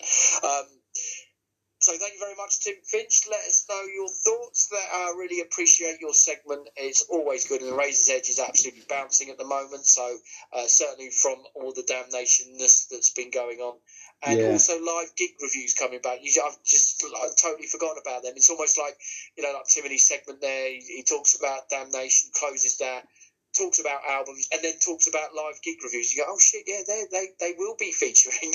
Yeah, you know I mean, and, and, even more so. So so that's that's great. That's the great thing about yeah. I mean, the the coverage of Damnation over at Razor's Edge has been fantastic because you've been able to. I've never been to the festival, but you're getting a, a real good kind of understanding or or idea of how it all works there, what the bands are like. They're interviewing the, the bands just as they come off the stage, or they've run into another stage to see someone else, and they can, you know, um, uh, Boss Keloid, a band that I really like. Paul uh, interviewed them, cracking interview.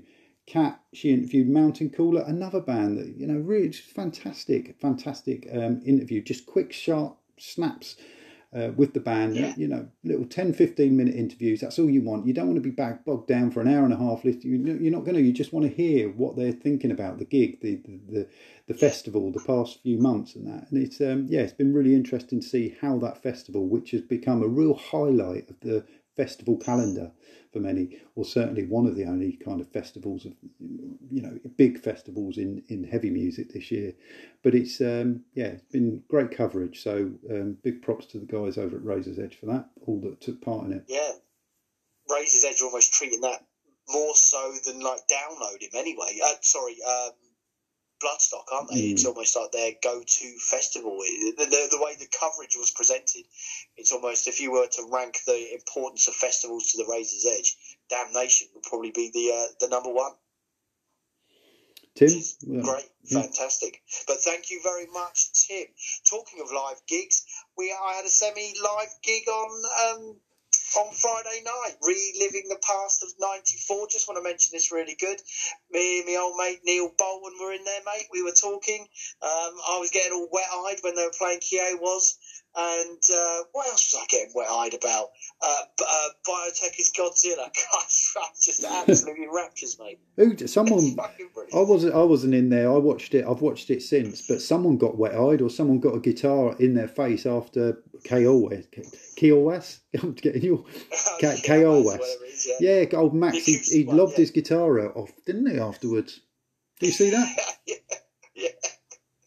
But and, and, but we were noticing as well as um, uh, Phil Anselmo in the background as well. Yeah, was it was it Phil? Was it part of the gig? Yeah, the green T-shirt because I remember the green T-shirt when he, he came out on stage with it. Um, oh, what a fantastic gig! Well, they absolutely what a band in their prime and absolutely hitting a big event you know, you know when it's been like football matches, isn't it? Where you get big events and you get big players, and then they go, yeah, well, the final was a bit of a disappointment, and actually the star player was so heavily marked and fouled, it really did make an impression. But sometimes you get this was a big event, and the star player came and run the show. That is what Sepultura were doing at that. It's just uh, it was, and I love. I absolutely loved how there was little bits of. They've obviously got a good um, audio from a sound desk or somewhere, uh, a really good audio of the uh, the gig, and they've smashed it over the top of a couple of fan cameras and then the headbangers ball um, footage as well, linked in and synced beautifully, and it was obviously not being there. But it was great looking at the stage. You think, oh, there's a bottle of piss just gone up and disappeared out of eye shot because you're always liking that, aren't you, when you were at those, at those gigs where you had one eye out for the fucking boat piss balls coming yeah. Yeah, definitely. It was, um, yeah, certainly of a time, but it was great to see the. Um, well, you didn't really see the crowd much, did you? Certainly, Not only the no. immediate kind of sound around you. But it wouldn't. There wouldn't have been any phones. You wouldn't have been watching it through a phone. It was just everyone down there. And certainly, I, whilst watching that Sepultura one, I went back and looked at the Biohazard chaos on the stage of that same day Oh, yeah. and you can see, and you're just seeing that. Yeah, it's just great. It's just on YouTube, and um, just seeing the chaos that they, yeah, when they're playing, and they slowly the the instruments start getting turned down, and you can just hear the guitarist trying to play, and the drummer still hitting the drums, like almost like the as the Titanic went down, the band is still playing. Biohazard still played on, didn't they? But yeah, they played on. A good one, mate. That's a good one. So that was a. I don't know where I'm going to go next with Friday. I mean, like I say, we're not going to have one this Friday because it's the uh, Christmas party, of course, next Friday because it's the Christmas party, isn't it? So. Um, might be a new year or one it might be one in December, but I really wanted to go small. I really want to do that acid rain one at the um, at Camden. I know the footage exists. I'm just wondering whether it's off Patreon and it's on YouTube. If Okay. it is, I think I might go there. yeah. So I might I might stay up and watch that with you. Oh, lovely! It's a date, mate. Lovely. Um, shall we do a D'Andrade? Yeah. Oh, well, Baron. As far from barren as you can get, mate. However, there is a little bit of a sting in the tail. Okay. So you know, we like in 1986. Uh, when we had 1986, we had 17 albums. We do. Um, in 1990, how many albums do you think that we had? Well, I thought there'd be lots, but maybe there wasn't. Maybe there was ten. No, there no, no, no, there no, no. There's going to be lots. Forty-eight. Yeah, 42. Wow. 42 different albums spanning you obviously got death metal in there you've got loads and loads. Of bit of punk in there obviously bit of thrash. Um, yeah just just uh, i mean if we take a random pick from from here you're going to end up with a banger. There's not much fat on this to be quite honest with you. So that was great. Um, shall we go through them? Yeah, go on. so I got a top 11 uh, because it was really, really close. Um, there are two runaways, and then there are nine points. Um, so how many did I say? There was 42. So two albums ran away with it, and then there's nine points covering 40 albums. Oh dear. Yeah, it was, it was it was quite top heavy. So joint ninth, and there's three of them: Judas Priest, Painkiller, American Way, Sacred Reich, and Xentrix. For whose advantage? Well, that they're winning any other year. They they they could be D'Andrade year winners, couldn't they? Either one of them. Any other could be year. a top three right Yeah, there. exactly. Yeah. I'm just going to say classic, classic, classic. Yeah. No, no problem. There's a good. If you listen to them back to back, I'm saying there's a good hour and forty-five minutes of quality, with not any any weak songs on there. Then uh, we could go because we've got another trio uh, in sixth place. We've got Annihilators, Never Neverland, Cool. Forbidden, Twisted into Form, and Prong, Beg to Differ. See, absolute thrash royalty there, isn't it? Certainly never, never landed twisted into form. And then you've got the brilliance of Beg to Differ, which uh, is an honorary thrash album in our club. It's uh, it's kind of just it is prong really. It's a kind of a league of their own, and what fantastic! Another three albums, just brilliance. And we featured all three of those albums, mate, on the club. We have. which is fantastic. Now, this is where you're you're not going to guess what number five is. This this is incredible, really. Bearing in mind that we've had some great thrash in the uh, in the top ten. Number five on its own. Uh, on uh, no, sorry, but I beg to differ. Sorry, so I beg to differ. I, I, I beg your pardon. This is joint third. These are all joint third, and you'll never guess them. Trouble with self-titled album Trouble. GWAR, Scumdogs of the Universe, and Kreator, Coma of Souls, all with nine points. Wow. Well, they're, they're all great albums, so there's no, I'm, I can't sit here and say why are Trouble or GWAR higher than Annihilator or Forbidden. They're no thrash. They're, they're still fantastic albums. Trouble's a wonderful, um, well, yeah, just hard, heavy metal album with, uh, yeah, and, and GWAR is, it, it, it's a bit like Prong, really. It's a, it's just they're doing what they do and they do it very well. It's a very yeah, it's a it's a fast, heavy album now, and funny. Trouble, it's funny.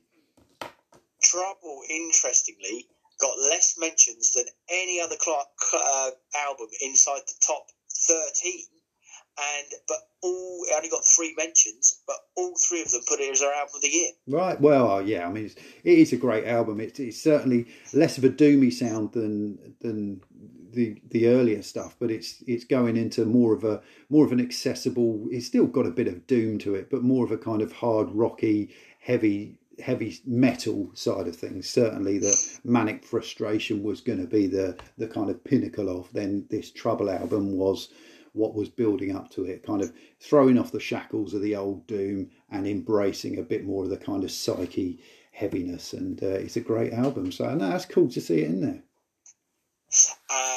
Number two, uh, which was way ahead with 35 points, Slayers Seasons in the Abyss.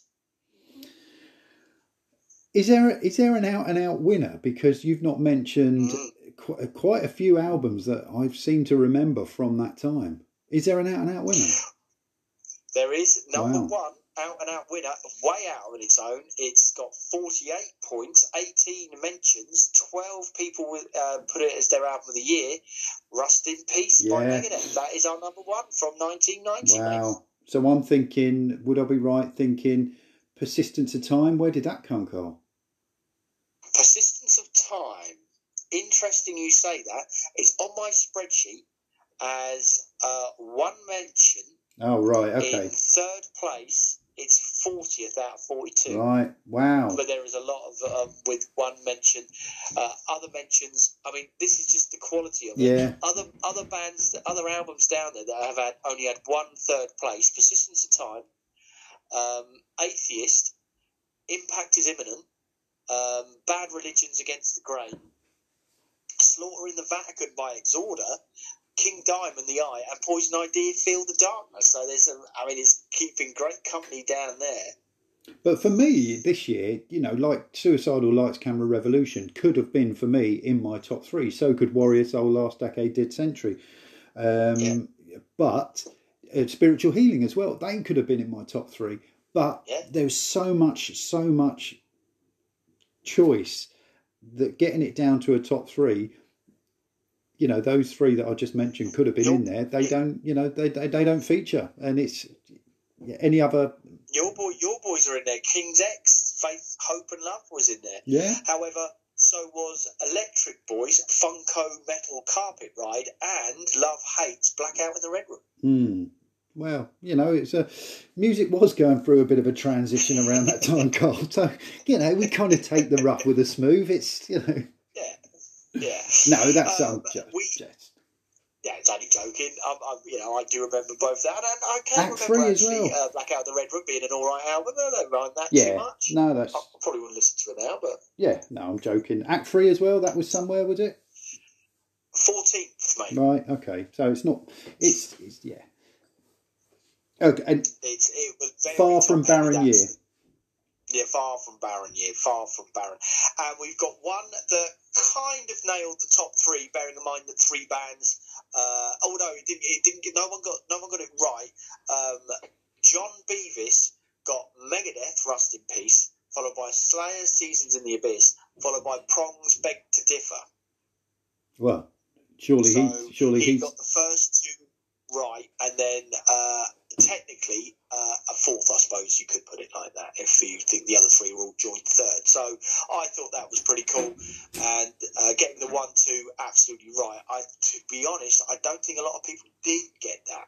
no, and thank you. And it couldn't go to a, a nicer guy as well. Well, you know, No, no, he- he's, he's a top bloke, and um, he he loves a bit of prong, and getting Megadeth as number one, yeah, he deserves it. Okay, so the Internet Award, he's got it for the day.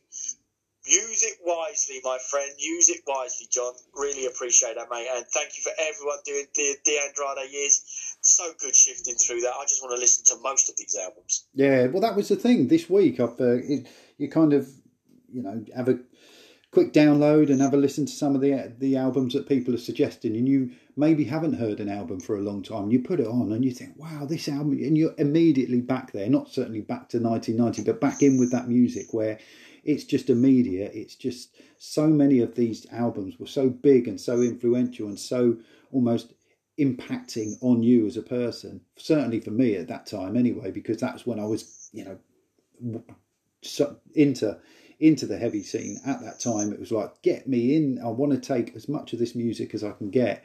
And when it's quality music like that, so, you know, that list of bands that you were mentioning, so many of those albums legendary, legendary metal albums. It's just what a great time, what a great year. Um, I know Jason as well, Jason Manley. He was talking. We were talking about it. The the the the strength in depth of that year. It was a great year to be going to gigs, and he was um, going. I think at uni in London at the time, and just going to all the UK uh, gigs, uh, the London Marquee and all the other London gigs. What a time to be going to gigs in London at that time, 1989 to 1990. Obviously, every every, every city. I'm talking about London because you know that's where we would go to gigs. But every major city that the bands would stop off on, obviously, you're going to see the similar bands that you're going to see down in London. But well, what a great what a great time to be going to live gigs in London. Brilliant stuff. I know there's still the argument. Well, you know, five years before you could have seen the, you know, the kind of um, Cliff Burton playing with Metallica and all this kind of stuff, but you can't pick and choose. You you are where you are, and uh, yeah, I for one, what a great time to be going to gigs. Well, should we pick another great year, hopefully? Hopefully, we can, Carl. Yes. There's, there's a few Barrow ones on there. Well, I say they're Barrow, I haven't investigated them, but there are some classic ones on there as well. Okay. So, 1 to 10, mate. Okay. Number five, Carl. Number 5. Ooh, this is going to be interesting. 2006. Okay. Now, what are you thinking at 2006 straight away? Uh, 2006. Well, you know, nothing really springs to mind, not. to be honest with you. No, I mean, not immediately for me personally. I mean, no, Ghost Reveries, Opeth maybe. But Uh, well, oh, there's one. There's one that's come up. There's a couple that's come up. no, Um, Blood Mountain, Mastodon. yeah, Um, Sacrament, Lamb of God. There's an In Flames one. Matter of Life and Death, Iron Maiden. Christ Illusion Slayer. Uh, the Crusade, Trivium. Um, Tool, 10,000 Days. Killswitch Engage had an album. Amon Amarth. Um, Coheed and Cambria. God. Co- yeah, yeah, was waiting for the Annihilator one. Um, so I'm just having a little look through. I'm not actually clicking in anything. I'm just looking at oh, Unearth. I suppose they they they've produced quite a few albums. Operation Mind Crime Two. There you go. Um, a Saturday Night Wrist by the Deftones. Lordi uh, have an album out. So anything in there that you think immediately springs to mind, mate? No, I mean that Tool album was a good album, but um, Yeah. I haven't heard it for a long time, and I generally only listen to the first two, two or three songs, and then I get a bit bored of it. Um, so that doesn't really warrant. I'd have to have deep, dig deep and have a little look round and uh, see what was in and around that time, because there might be st- some albums I haven't listened to for a long time that that um, Mm. were important to me at that time. Cool. So there you go. There's New Year. I will be getting that out on Monday, 2006. Get your thinking caps on. Not as barren as other years, but not as classic as some. So Did you say? Did you say Matter of Life and Death? Maiden was in there. Was that one? Yeah, Okay, yeah, mm, that's a good one. that's all right. That's Yeah. not too bad. It's quite long, but it's all right, isn't it? We'll have some of that. We'll have some of that. A bit of that. Right then, another band that I'm surprised I didn't mention in 2006. They had an album out, but they may have already, uh, may have had an album out.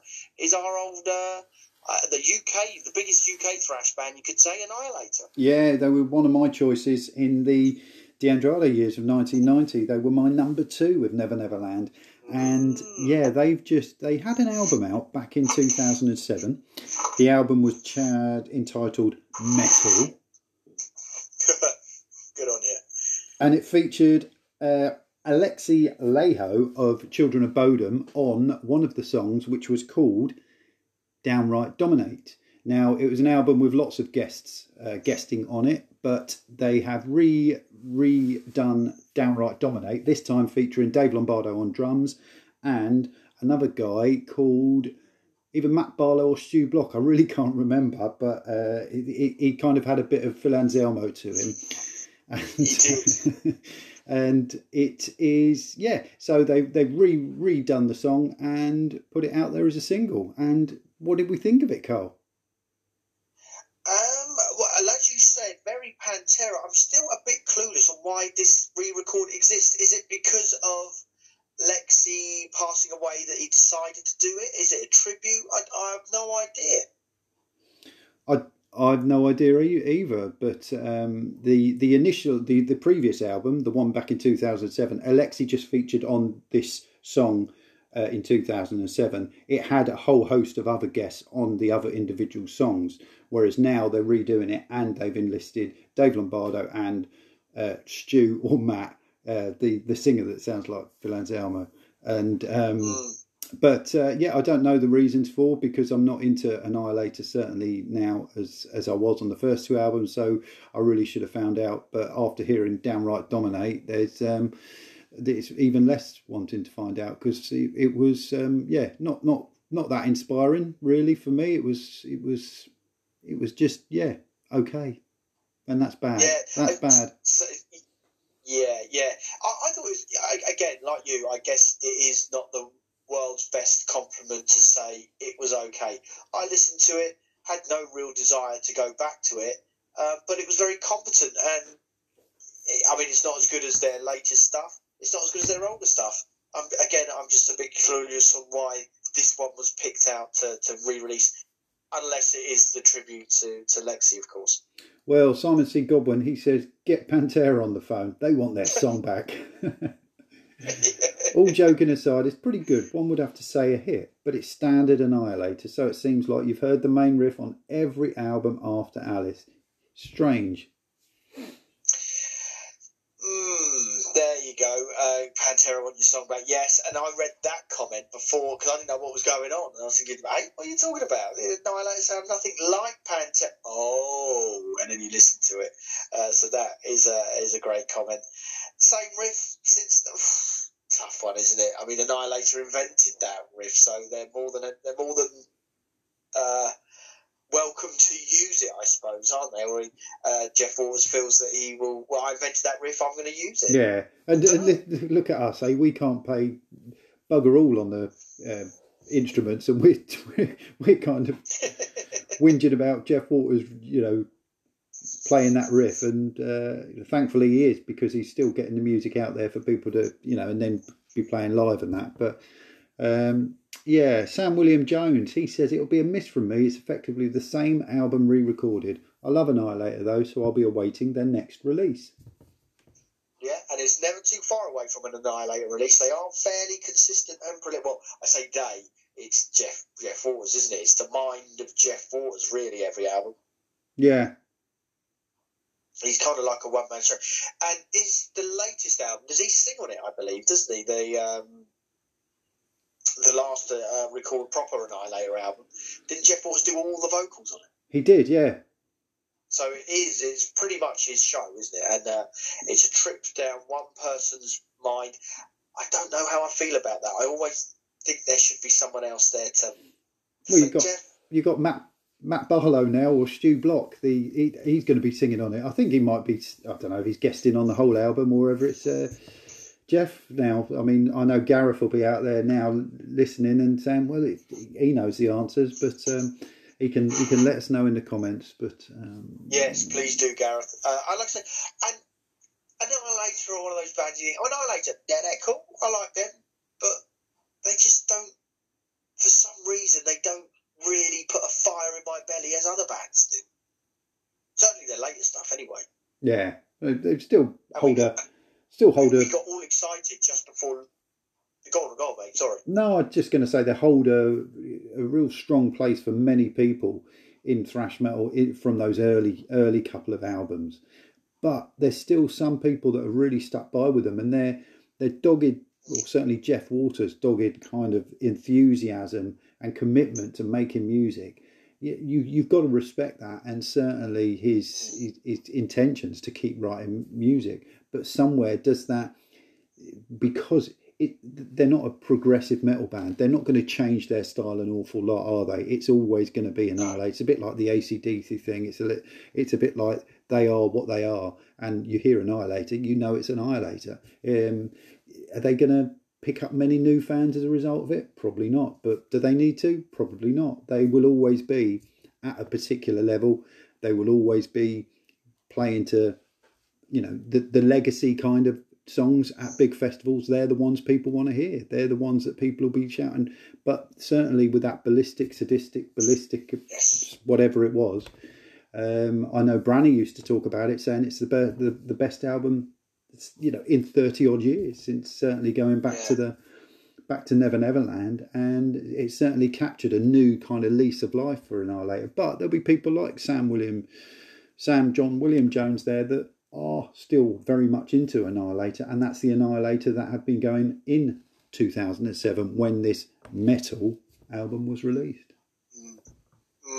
I mean, we were getting all excited about Annihilator just before lockdown when they said, "Hey, do you want to hear some exciting news?" And we thought this is going to be it. He's going to announce because they were sort of teasing this Alice in Hell, Yeah. Never Neverland only tour, and we were all really interested. Take my money, we'll do it. And it was T-shirts. It's like, okay, I know lockdown, and the, but is that still going to go ahead? Is that um, I think it's still a thing. era is is, is I mean because that will like I say that's an, an hour at Bloodstock filling main stage and everybody's going to be interested in it or a lot of people are going to be interested that's a sold out Camden Underworld show that one I think Yeah. and of course other other decent metal venues uh, uh, in the country apply as well so but if he's going yeah I'm playing uh, metal all the way through hmm, don't know what the pull would be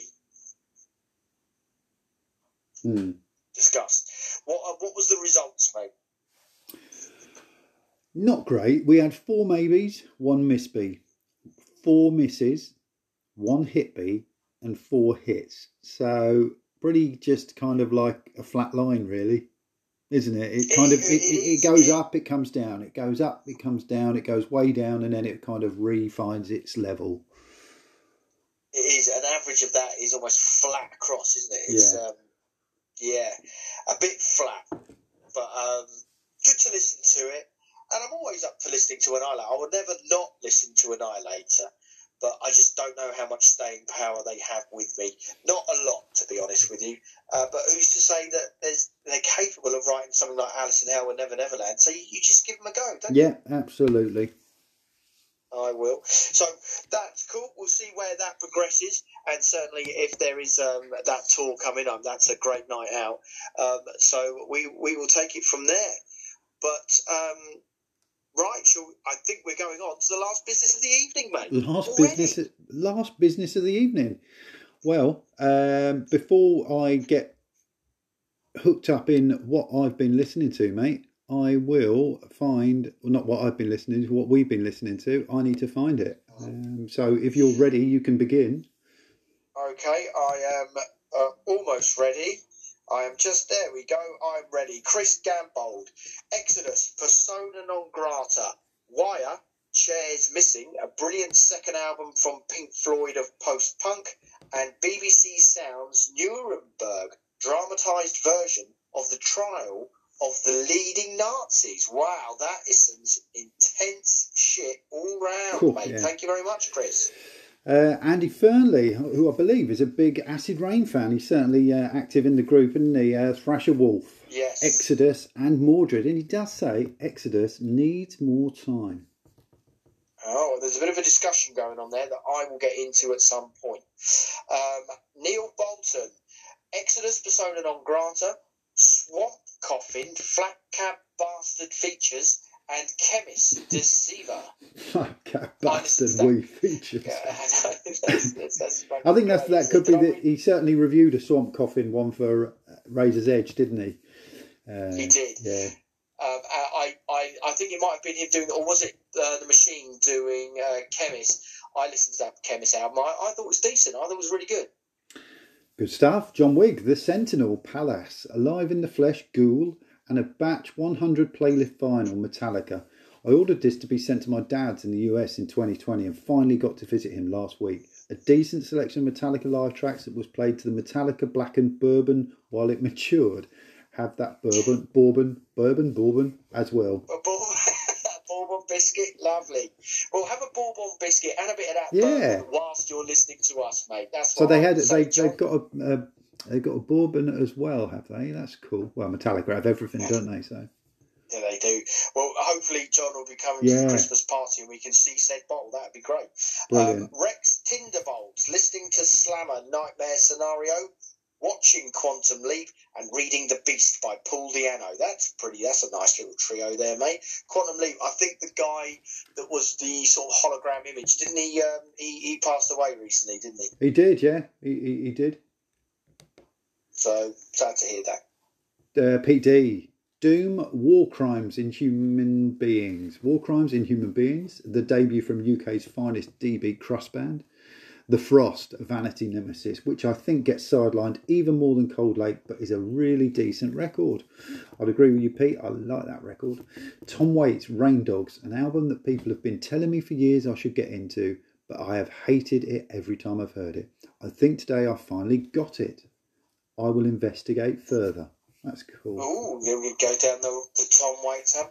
The uh, Celtic Frost one, Vanity Nemesis. Is that the one?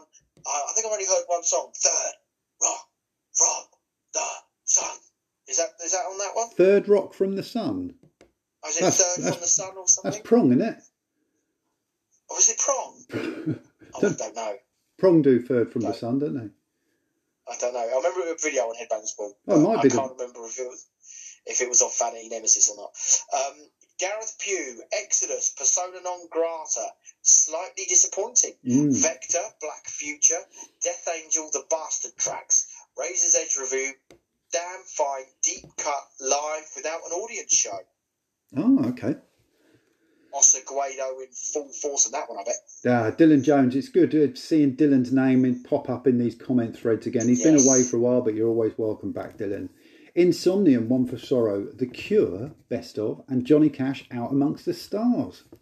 Oh, right across the board there. That's cool, mate. Thank you very much. Andy Benson, Killanova, Passcode, and Witchcraft. That's the Russian Witchcraft. Thank you very much. They all sound pretty, uh, pretty intense there as well, mate. Thank you very much. Paul Hutchins says, apart from falling off my bike today, I've been in Porto on a brilliant three night break. Search out Piranha Records for Vinyl Heaven. There you go. Finished Ricky, the autobiography of Ricky Tomlinson, a very old version but still very entertaining.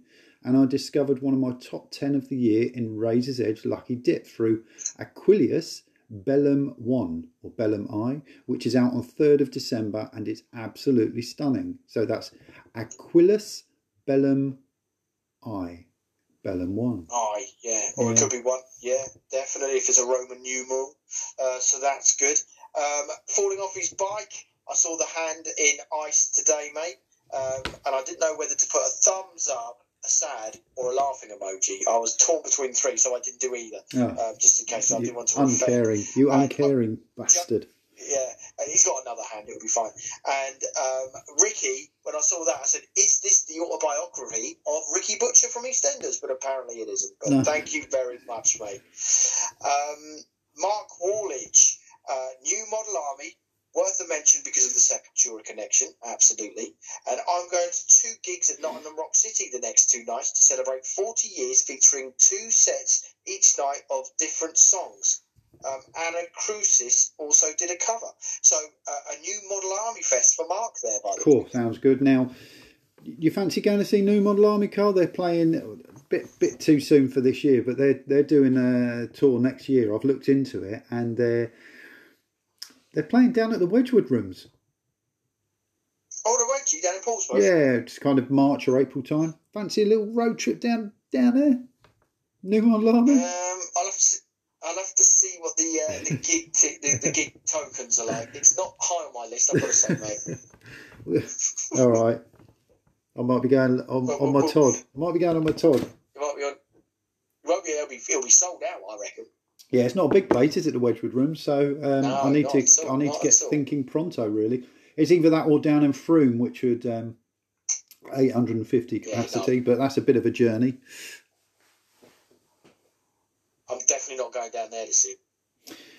Okay, Kevin Adamson, will you come with me? If not, he's been listening to Exodus Persona non grata. Vocals not as annoying as I thought they would be. Probably Zetro's more varied performance. Solitary, the pru- truth behind the lies, just gets better with each listen. And Vektor, Terminal Redux, UK dates incoming. Mm, now, Vektor, interestingly, they've come up as the featured album a couple of times, and for one reason or another, have not made it to the featured album. So, No. interesting one there.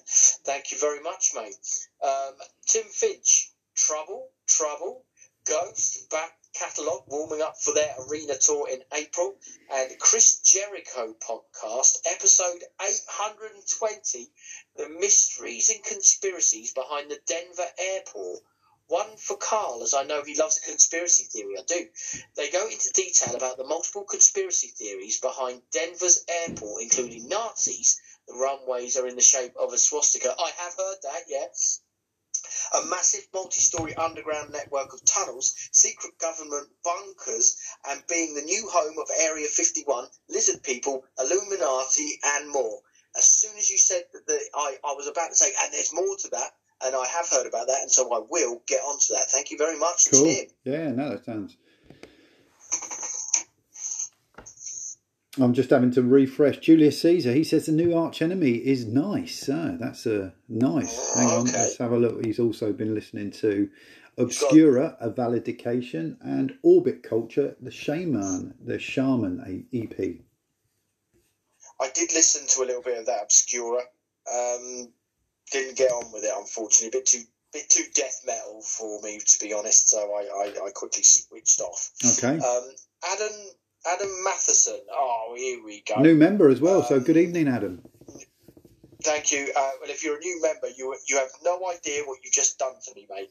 Um, is that uh, Ba- Bailey Wilkie? Wilk? I've no idea how to say that. Look, come on, he's a Uh, new me- he's a new member, Carl. At least welcome him into the club, trying to say what he's been I- listening to. I do. Prosnia is the name of the album. This one's a little bit better. Carbon-based life forms. Um, I don't even know how to say that. How would you say that? Stosh? No, not saying that.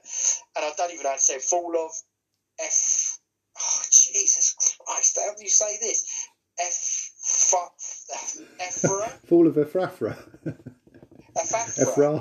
God. And it's a trilogy, and I'm not saying those out. So, Adam, welcome to the club. You are very welcome. Can you please listen to ACDC next time?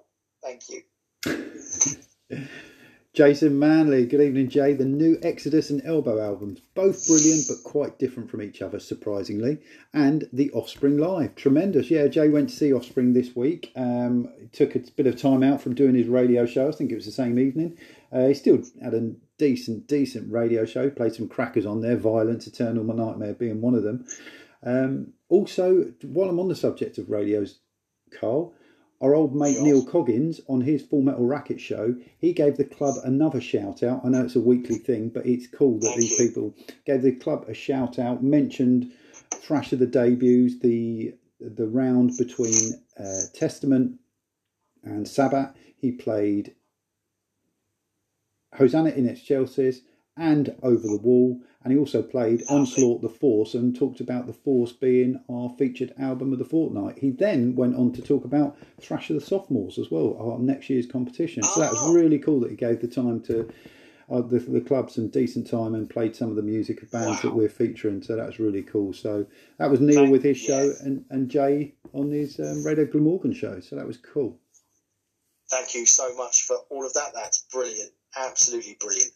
Um, Rich Tricky Hudson, Elimination, Echoes of the Abyss. Enjoyed it once it got going. Exodus, Persona Non Grata, don't mind the vocals, but took three tracks to go through the gears. Carcass, Torn Arteries, listened to it at about 10 times. Brilliant. The hand claps on it, in it, God We Trust, and the hooks and riffs on the Scythe's, Remorseless Swing are amazing. Yeah, that was the one I was trying to remember, Rich, when you know we'd been comment talking about it. That Scythe's remorseless swing, it is amazing. It's it is hooky. Uh, it's it's addictive. It sounds fantastic. It really does. Edwin Groenveld, Terradome, straight out of the smog town. Nasum, Inhale Exhale, and he's binge watching American Gods. No, American Girl. I heard of that before, mate. So thank you. Very good. Very, very nicely. Thank you very much. John Deary, been listening to Onslaught, Skyclad, also been reading The Cage by Scott, and I don't want to cock up that surname either. Marani, Marani? Mariani. Ma- Mariani. There you go. Thank you, mate.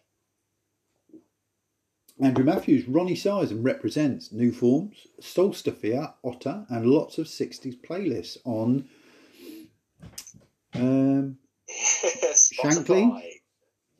Shankly. Shitty. Who knows? Um, so thank you for that, mate. Um, Sólstafir, I am getting through that on the daily as you are as well. Um, I'm not liking it as much as you, but thank you. Uh, Graham Meldrum, in the last couple of hours, I've been listening to demo tracks from my mate's new band, Truth Ruiner, and hopefully seeing their first gig on Sunday too. Finally getting to leave the house. Woo! Burned Them Out, demo 2006, was actually looking for Big Black um, Atomizer and came across this and wondered what it was. I presume it's Pierre from Knuckledust on vocals from the sound of it. It certainly is, mate. And only one more now. Blast the power of expression because I've forgotten I was looking for Big Black. Saw this and had to play it as not listened in. Listened to it in donkeys. Thank you very much, mate. Dino, Dean Hughes, Exodus, Persona Non Grata, Bonded into the Blackness, and For Whose Advantage from Xentrix. Cheers, Dean. Oh, and there's some, some great stuff there. That's brilliant. Uh, Kirsty C. Doe, I've been listening to ACDC and Wasp, something I can pronounce. Thank you very much. Comment of the fortnight, right there. George Nisbet, Chemist, Deceiver, Persona Non Grata from Exodus, and Broken Bones, Trader in Death. And you can't You nearly got me, George. Sorry, You nearly George. got You me. Nearly. I thought you were going to go on there, and I, that's that's great. Lee Sheck, um, Fear the Executioner, the first single from the new Wolf Bastard album, Hammer the Bastards. A tribute to the Salford Black and Thrash Lunatics Executioner, and he's given us a link. Thank you, Shep.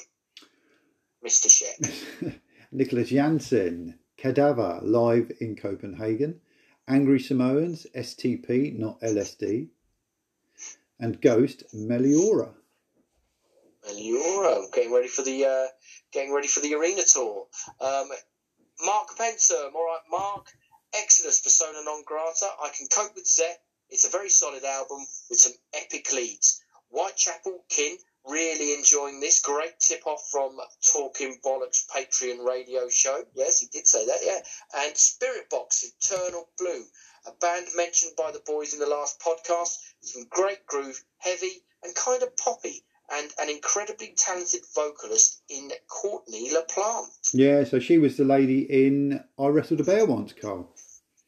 Oh, good. Smell So like this is- Bacon. Yeah, so this is the band that she is in with her. I think it's her husband, Spiritbox, and yeah, it's the the band. The album is uh, yeah doing pretty well at the moment. They're getting lots of coverage, and rightly so, because uh, it sounds pretty good stuff. James Milne Fairbairn, Exodus, Persona Non Grata, Gama Bomb, Everything as they were so good in Manchester the other week, and Dexter, The New Blood on Sky. Brilliant. Absolutely good, good three there, mate. Thank you. Stuart Dar- Jardine, Exodus, Persona Non Grata, Unleashed, No Signs of Life, and watching Hellbound on Netflix. Hellbound, that sounds good. Now, Frank Ruxell, he has been listening to Tiamat, Deeper Kind of Slumber and Clouds, and Delicate Sound of Thunder by Pink Floyd. Thank you, Frank. Oh, Delicate Sound of Thunder. Is that the one with time on it? The opening song is Time. Thinking it is. Is that not Um, Dark Side of the Moon? Could be. Well, Time Don't is on know. Dark Side of the Moon. Is it? You, you, you're telling me. Okay, I'm getting my um, classic Pink Floyd albums mixed up. Uh, forgive me. Um, Leanne Evans. Charity squatted to Queen's Fat Bottom Girls last night, wrapping all the ladies with shapely peaches. Watch Tiger King 2 for some mindless, chavvy wankstrosity. Read the riot act to my crotch goblins. That's brilliant. Um, I, I've been watching. Me and my wife have been watching Tiger King too, and it- it's just how more extreme can you get? It's just crazy. Yeah, absolutely. Now, um, Rich hasn't been listening to this, but I fear that we should talk about this because uh, Rich is a good guy and he's uh, getting out there, putting his putting his music out there. He says, "I'm just going to jump on here for blatant self promotion." Rightly so, Rich. Decided to expert all the masters to FLAC files and release my Allosaurus album on Bandcamp at a stupid time, as you do. I've got kids and a job, and this is my trying to be a serious hobby. Six quid, all my own work, my guitars, bass, vocals, program drums. It's not easy in a flat with a family using the basic Cubase DAW, D-A-W, but I'm pretty happy with it.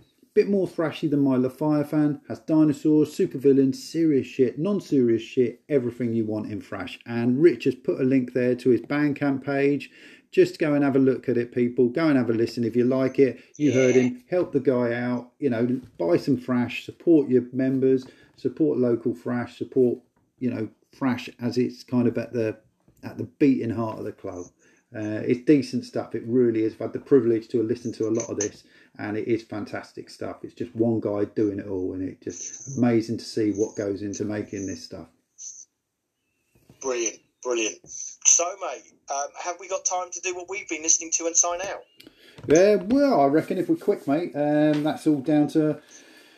Well, we got about six minutes, so how do we reckon? Well, a lot of Three my minutes each. yeah, I, I reckon we could do that. Uh, one of my what I've been listening to came up from the 1990 De Andrade years, and that was Fugazi. Uh, certainly, one of the albums that came up was mentioned. I'm sure it was mentioned was Repeater.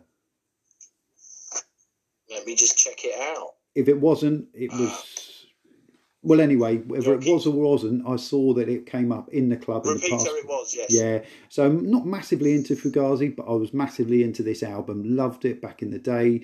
Certainly, uh, it came out, and you know, it, it was played at the Loft a lot, and it was just one of those albums that seemed to connect in a way with. Certainly, I was never into the hardcore scene or hardcore movement, but I like this. It was just easy listening, but it seemed to have a real kind of, uh, it's just a a real energy, but a real kind of. It was really, it seemed authentic. It seemed real. It seemed like it was a, you know, not not not hammy. It was proper hardcore. And in um, you know the MacKaye guy, he absolute, Mm. you know, yeah. What can you say? Is that one with waiting room on it? yeah. Yeah. Classic tune, isn't it? Uh, uh, no, it hasn't got waiting room. Waiting room. Oh, okay. No, this has got the. I think Waiting Room was on one of the EPs that possibly came before it, but it was lumped into an album that was then put together with the other EPs. Which, uh, yeah, this has got. I can't remember even the names of them. Repeater. No, I, It's I, got I wouldn't know too many. merchandise. I remember the merchandise and uh, Brendan something, Brendan number one. But yeah. Chemist as well. Someone um, George Nesbitt's been listening to. Neil Bolton, you have as well. Uh, yeah, it's got a few mentions already. And last summer they released Doomed Heavy Metal. There's like a stopgap, bit of an EP um, until they released Deceiver, and really enjoyed that. So I was looking forward to the album coming out. To say it's mainstream doomy kind of heavy metal would be probably what it is. It's about as mainstream as doom metal can be. Uh, it's got a very classic heavy metal sound to it, though. It is almost like a, a heavy, heavy metal. It's got in, you know, it's kind of if you imagine Judas Priest at their heaviest, taking away the out the thrashiness and putting in a real doomy kind of loads of harmony. It's like that bit of Maiden thrown in, and it's just very polished, big on hooks, and I really enjoyed it. Yeah, really liking it. Liked the guy's voice, and yeah, enjoying the album. Yeah, I enjoyed that one too. Um, and then yeah, just all the club stuff. Really, what can I say? Um, how about Elimination? Absolutely caning it. That that that album is just yeah, really loving it. So that's me, mate. That's you. You How got- have I got, mate? You got four minutes. You got four minutes. Four minutes. Well, I'll do it in two minutes, like you, mate. Still, I don't know whether I mentioned this last weekend, uh, last podcast. Sorry, um, the Hawkwind box set, Dust in Time. I'm on the uh, last couple of CDs now, and I'm listening to those in tandem. So I've been listening to Hawkwind when I've been driving into work, which has uh, been cosmic, if nothing else. Really enjoyed it. Love a bit of Hawkwind. Um, there was a feature on Razor's Edge about it was either a doom metal label or a doom metal band um, getting a load of doom bands to cover Alice Cooper songs from, and I can't remember which album it was, but it inspired me for some reason to listen to Killers by Alice Cooper. What a fine album that is, and uh, Halo of Flies is just a fantastic song. Saw that got performed once. They had to cut it off halfway through. It was at the Guildford Festival, the Guildfest, and they Alice Cooper played for an hour, and they chopped his set at uh, halfway through Halo of Flies. Fucking scandalous. And then, what as a lot of other people have been listening to, I've been listening to Exodus Persona Non Grata. I I kind of made up my mind with it a little bit. I haven't listened to it loads and loads and loads, but I have listened to it, and I really like the longer kind of songs on it. There's three longer songs on there, and I really like those ones. There's the dependable, vicious, sh- relatively short Exodus songs on there that really do a job, and I really enjoy those. But I just uh, the opening track is one of the best Exodus songs I've heard for a long time. So I'm really enjoying it, and uh, yeah, I look forward to listening to it a bit more as well. And that's me. Cool. We could. We, we've we've still got two minutes, mate. So um, Oh, good, the- good. the Ali- the, the we big can talk about Alice small boards again. Alice Cooper getting um, getting cut short down at Guildford. That, that's out of order. What happened there then? Well, he was on late anyway because apparently all of his gear um, didn't have some like um, not transformer, but they were on the European electrical circuit, and obviously England being on the, a different circuit, and they had trouble finding some stuff for the power. They should have Um, nipped. They should have nipped down to Sainsbury's in Burpham and got one of those little travel adapters, you know, with the little Yeah. white things, and plugged that in. Plugged that in. They, uh, they should have done that, but needless to say, they didn't. So he was like half an hour or forty minutes late, and then uh, yeah, so the, the, there was a very strict curfew as Yeah. as there would be around Stoke Park. And so, yeah, he got cut. It kind of, they, they brought all these drums out and they were drumming. It got really, there's a bit in Halo of Flies that got really low. And then all of a sudden the lights went out. And then, sorry. uh, Okay. The curfew has come and gone. Alice Cooper is now left the stage.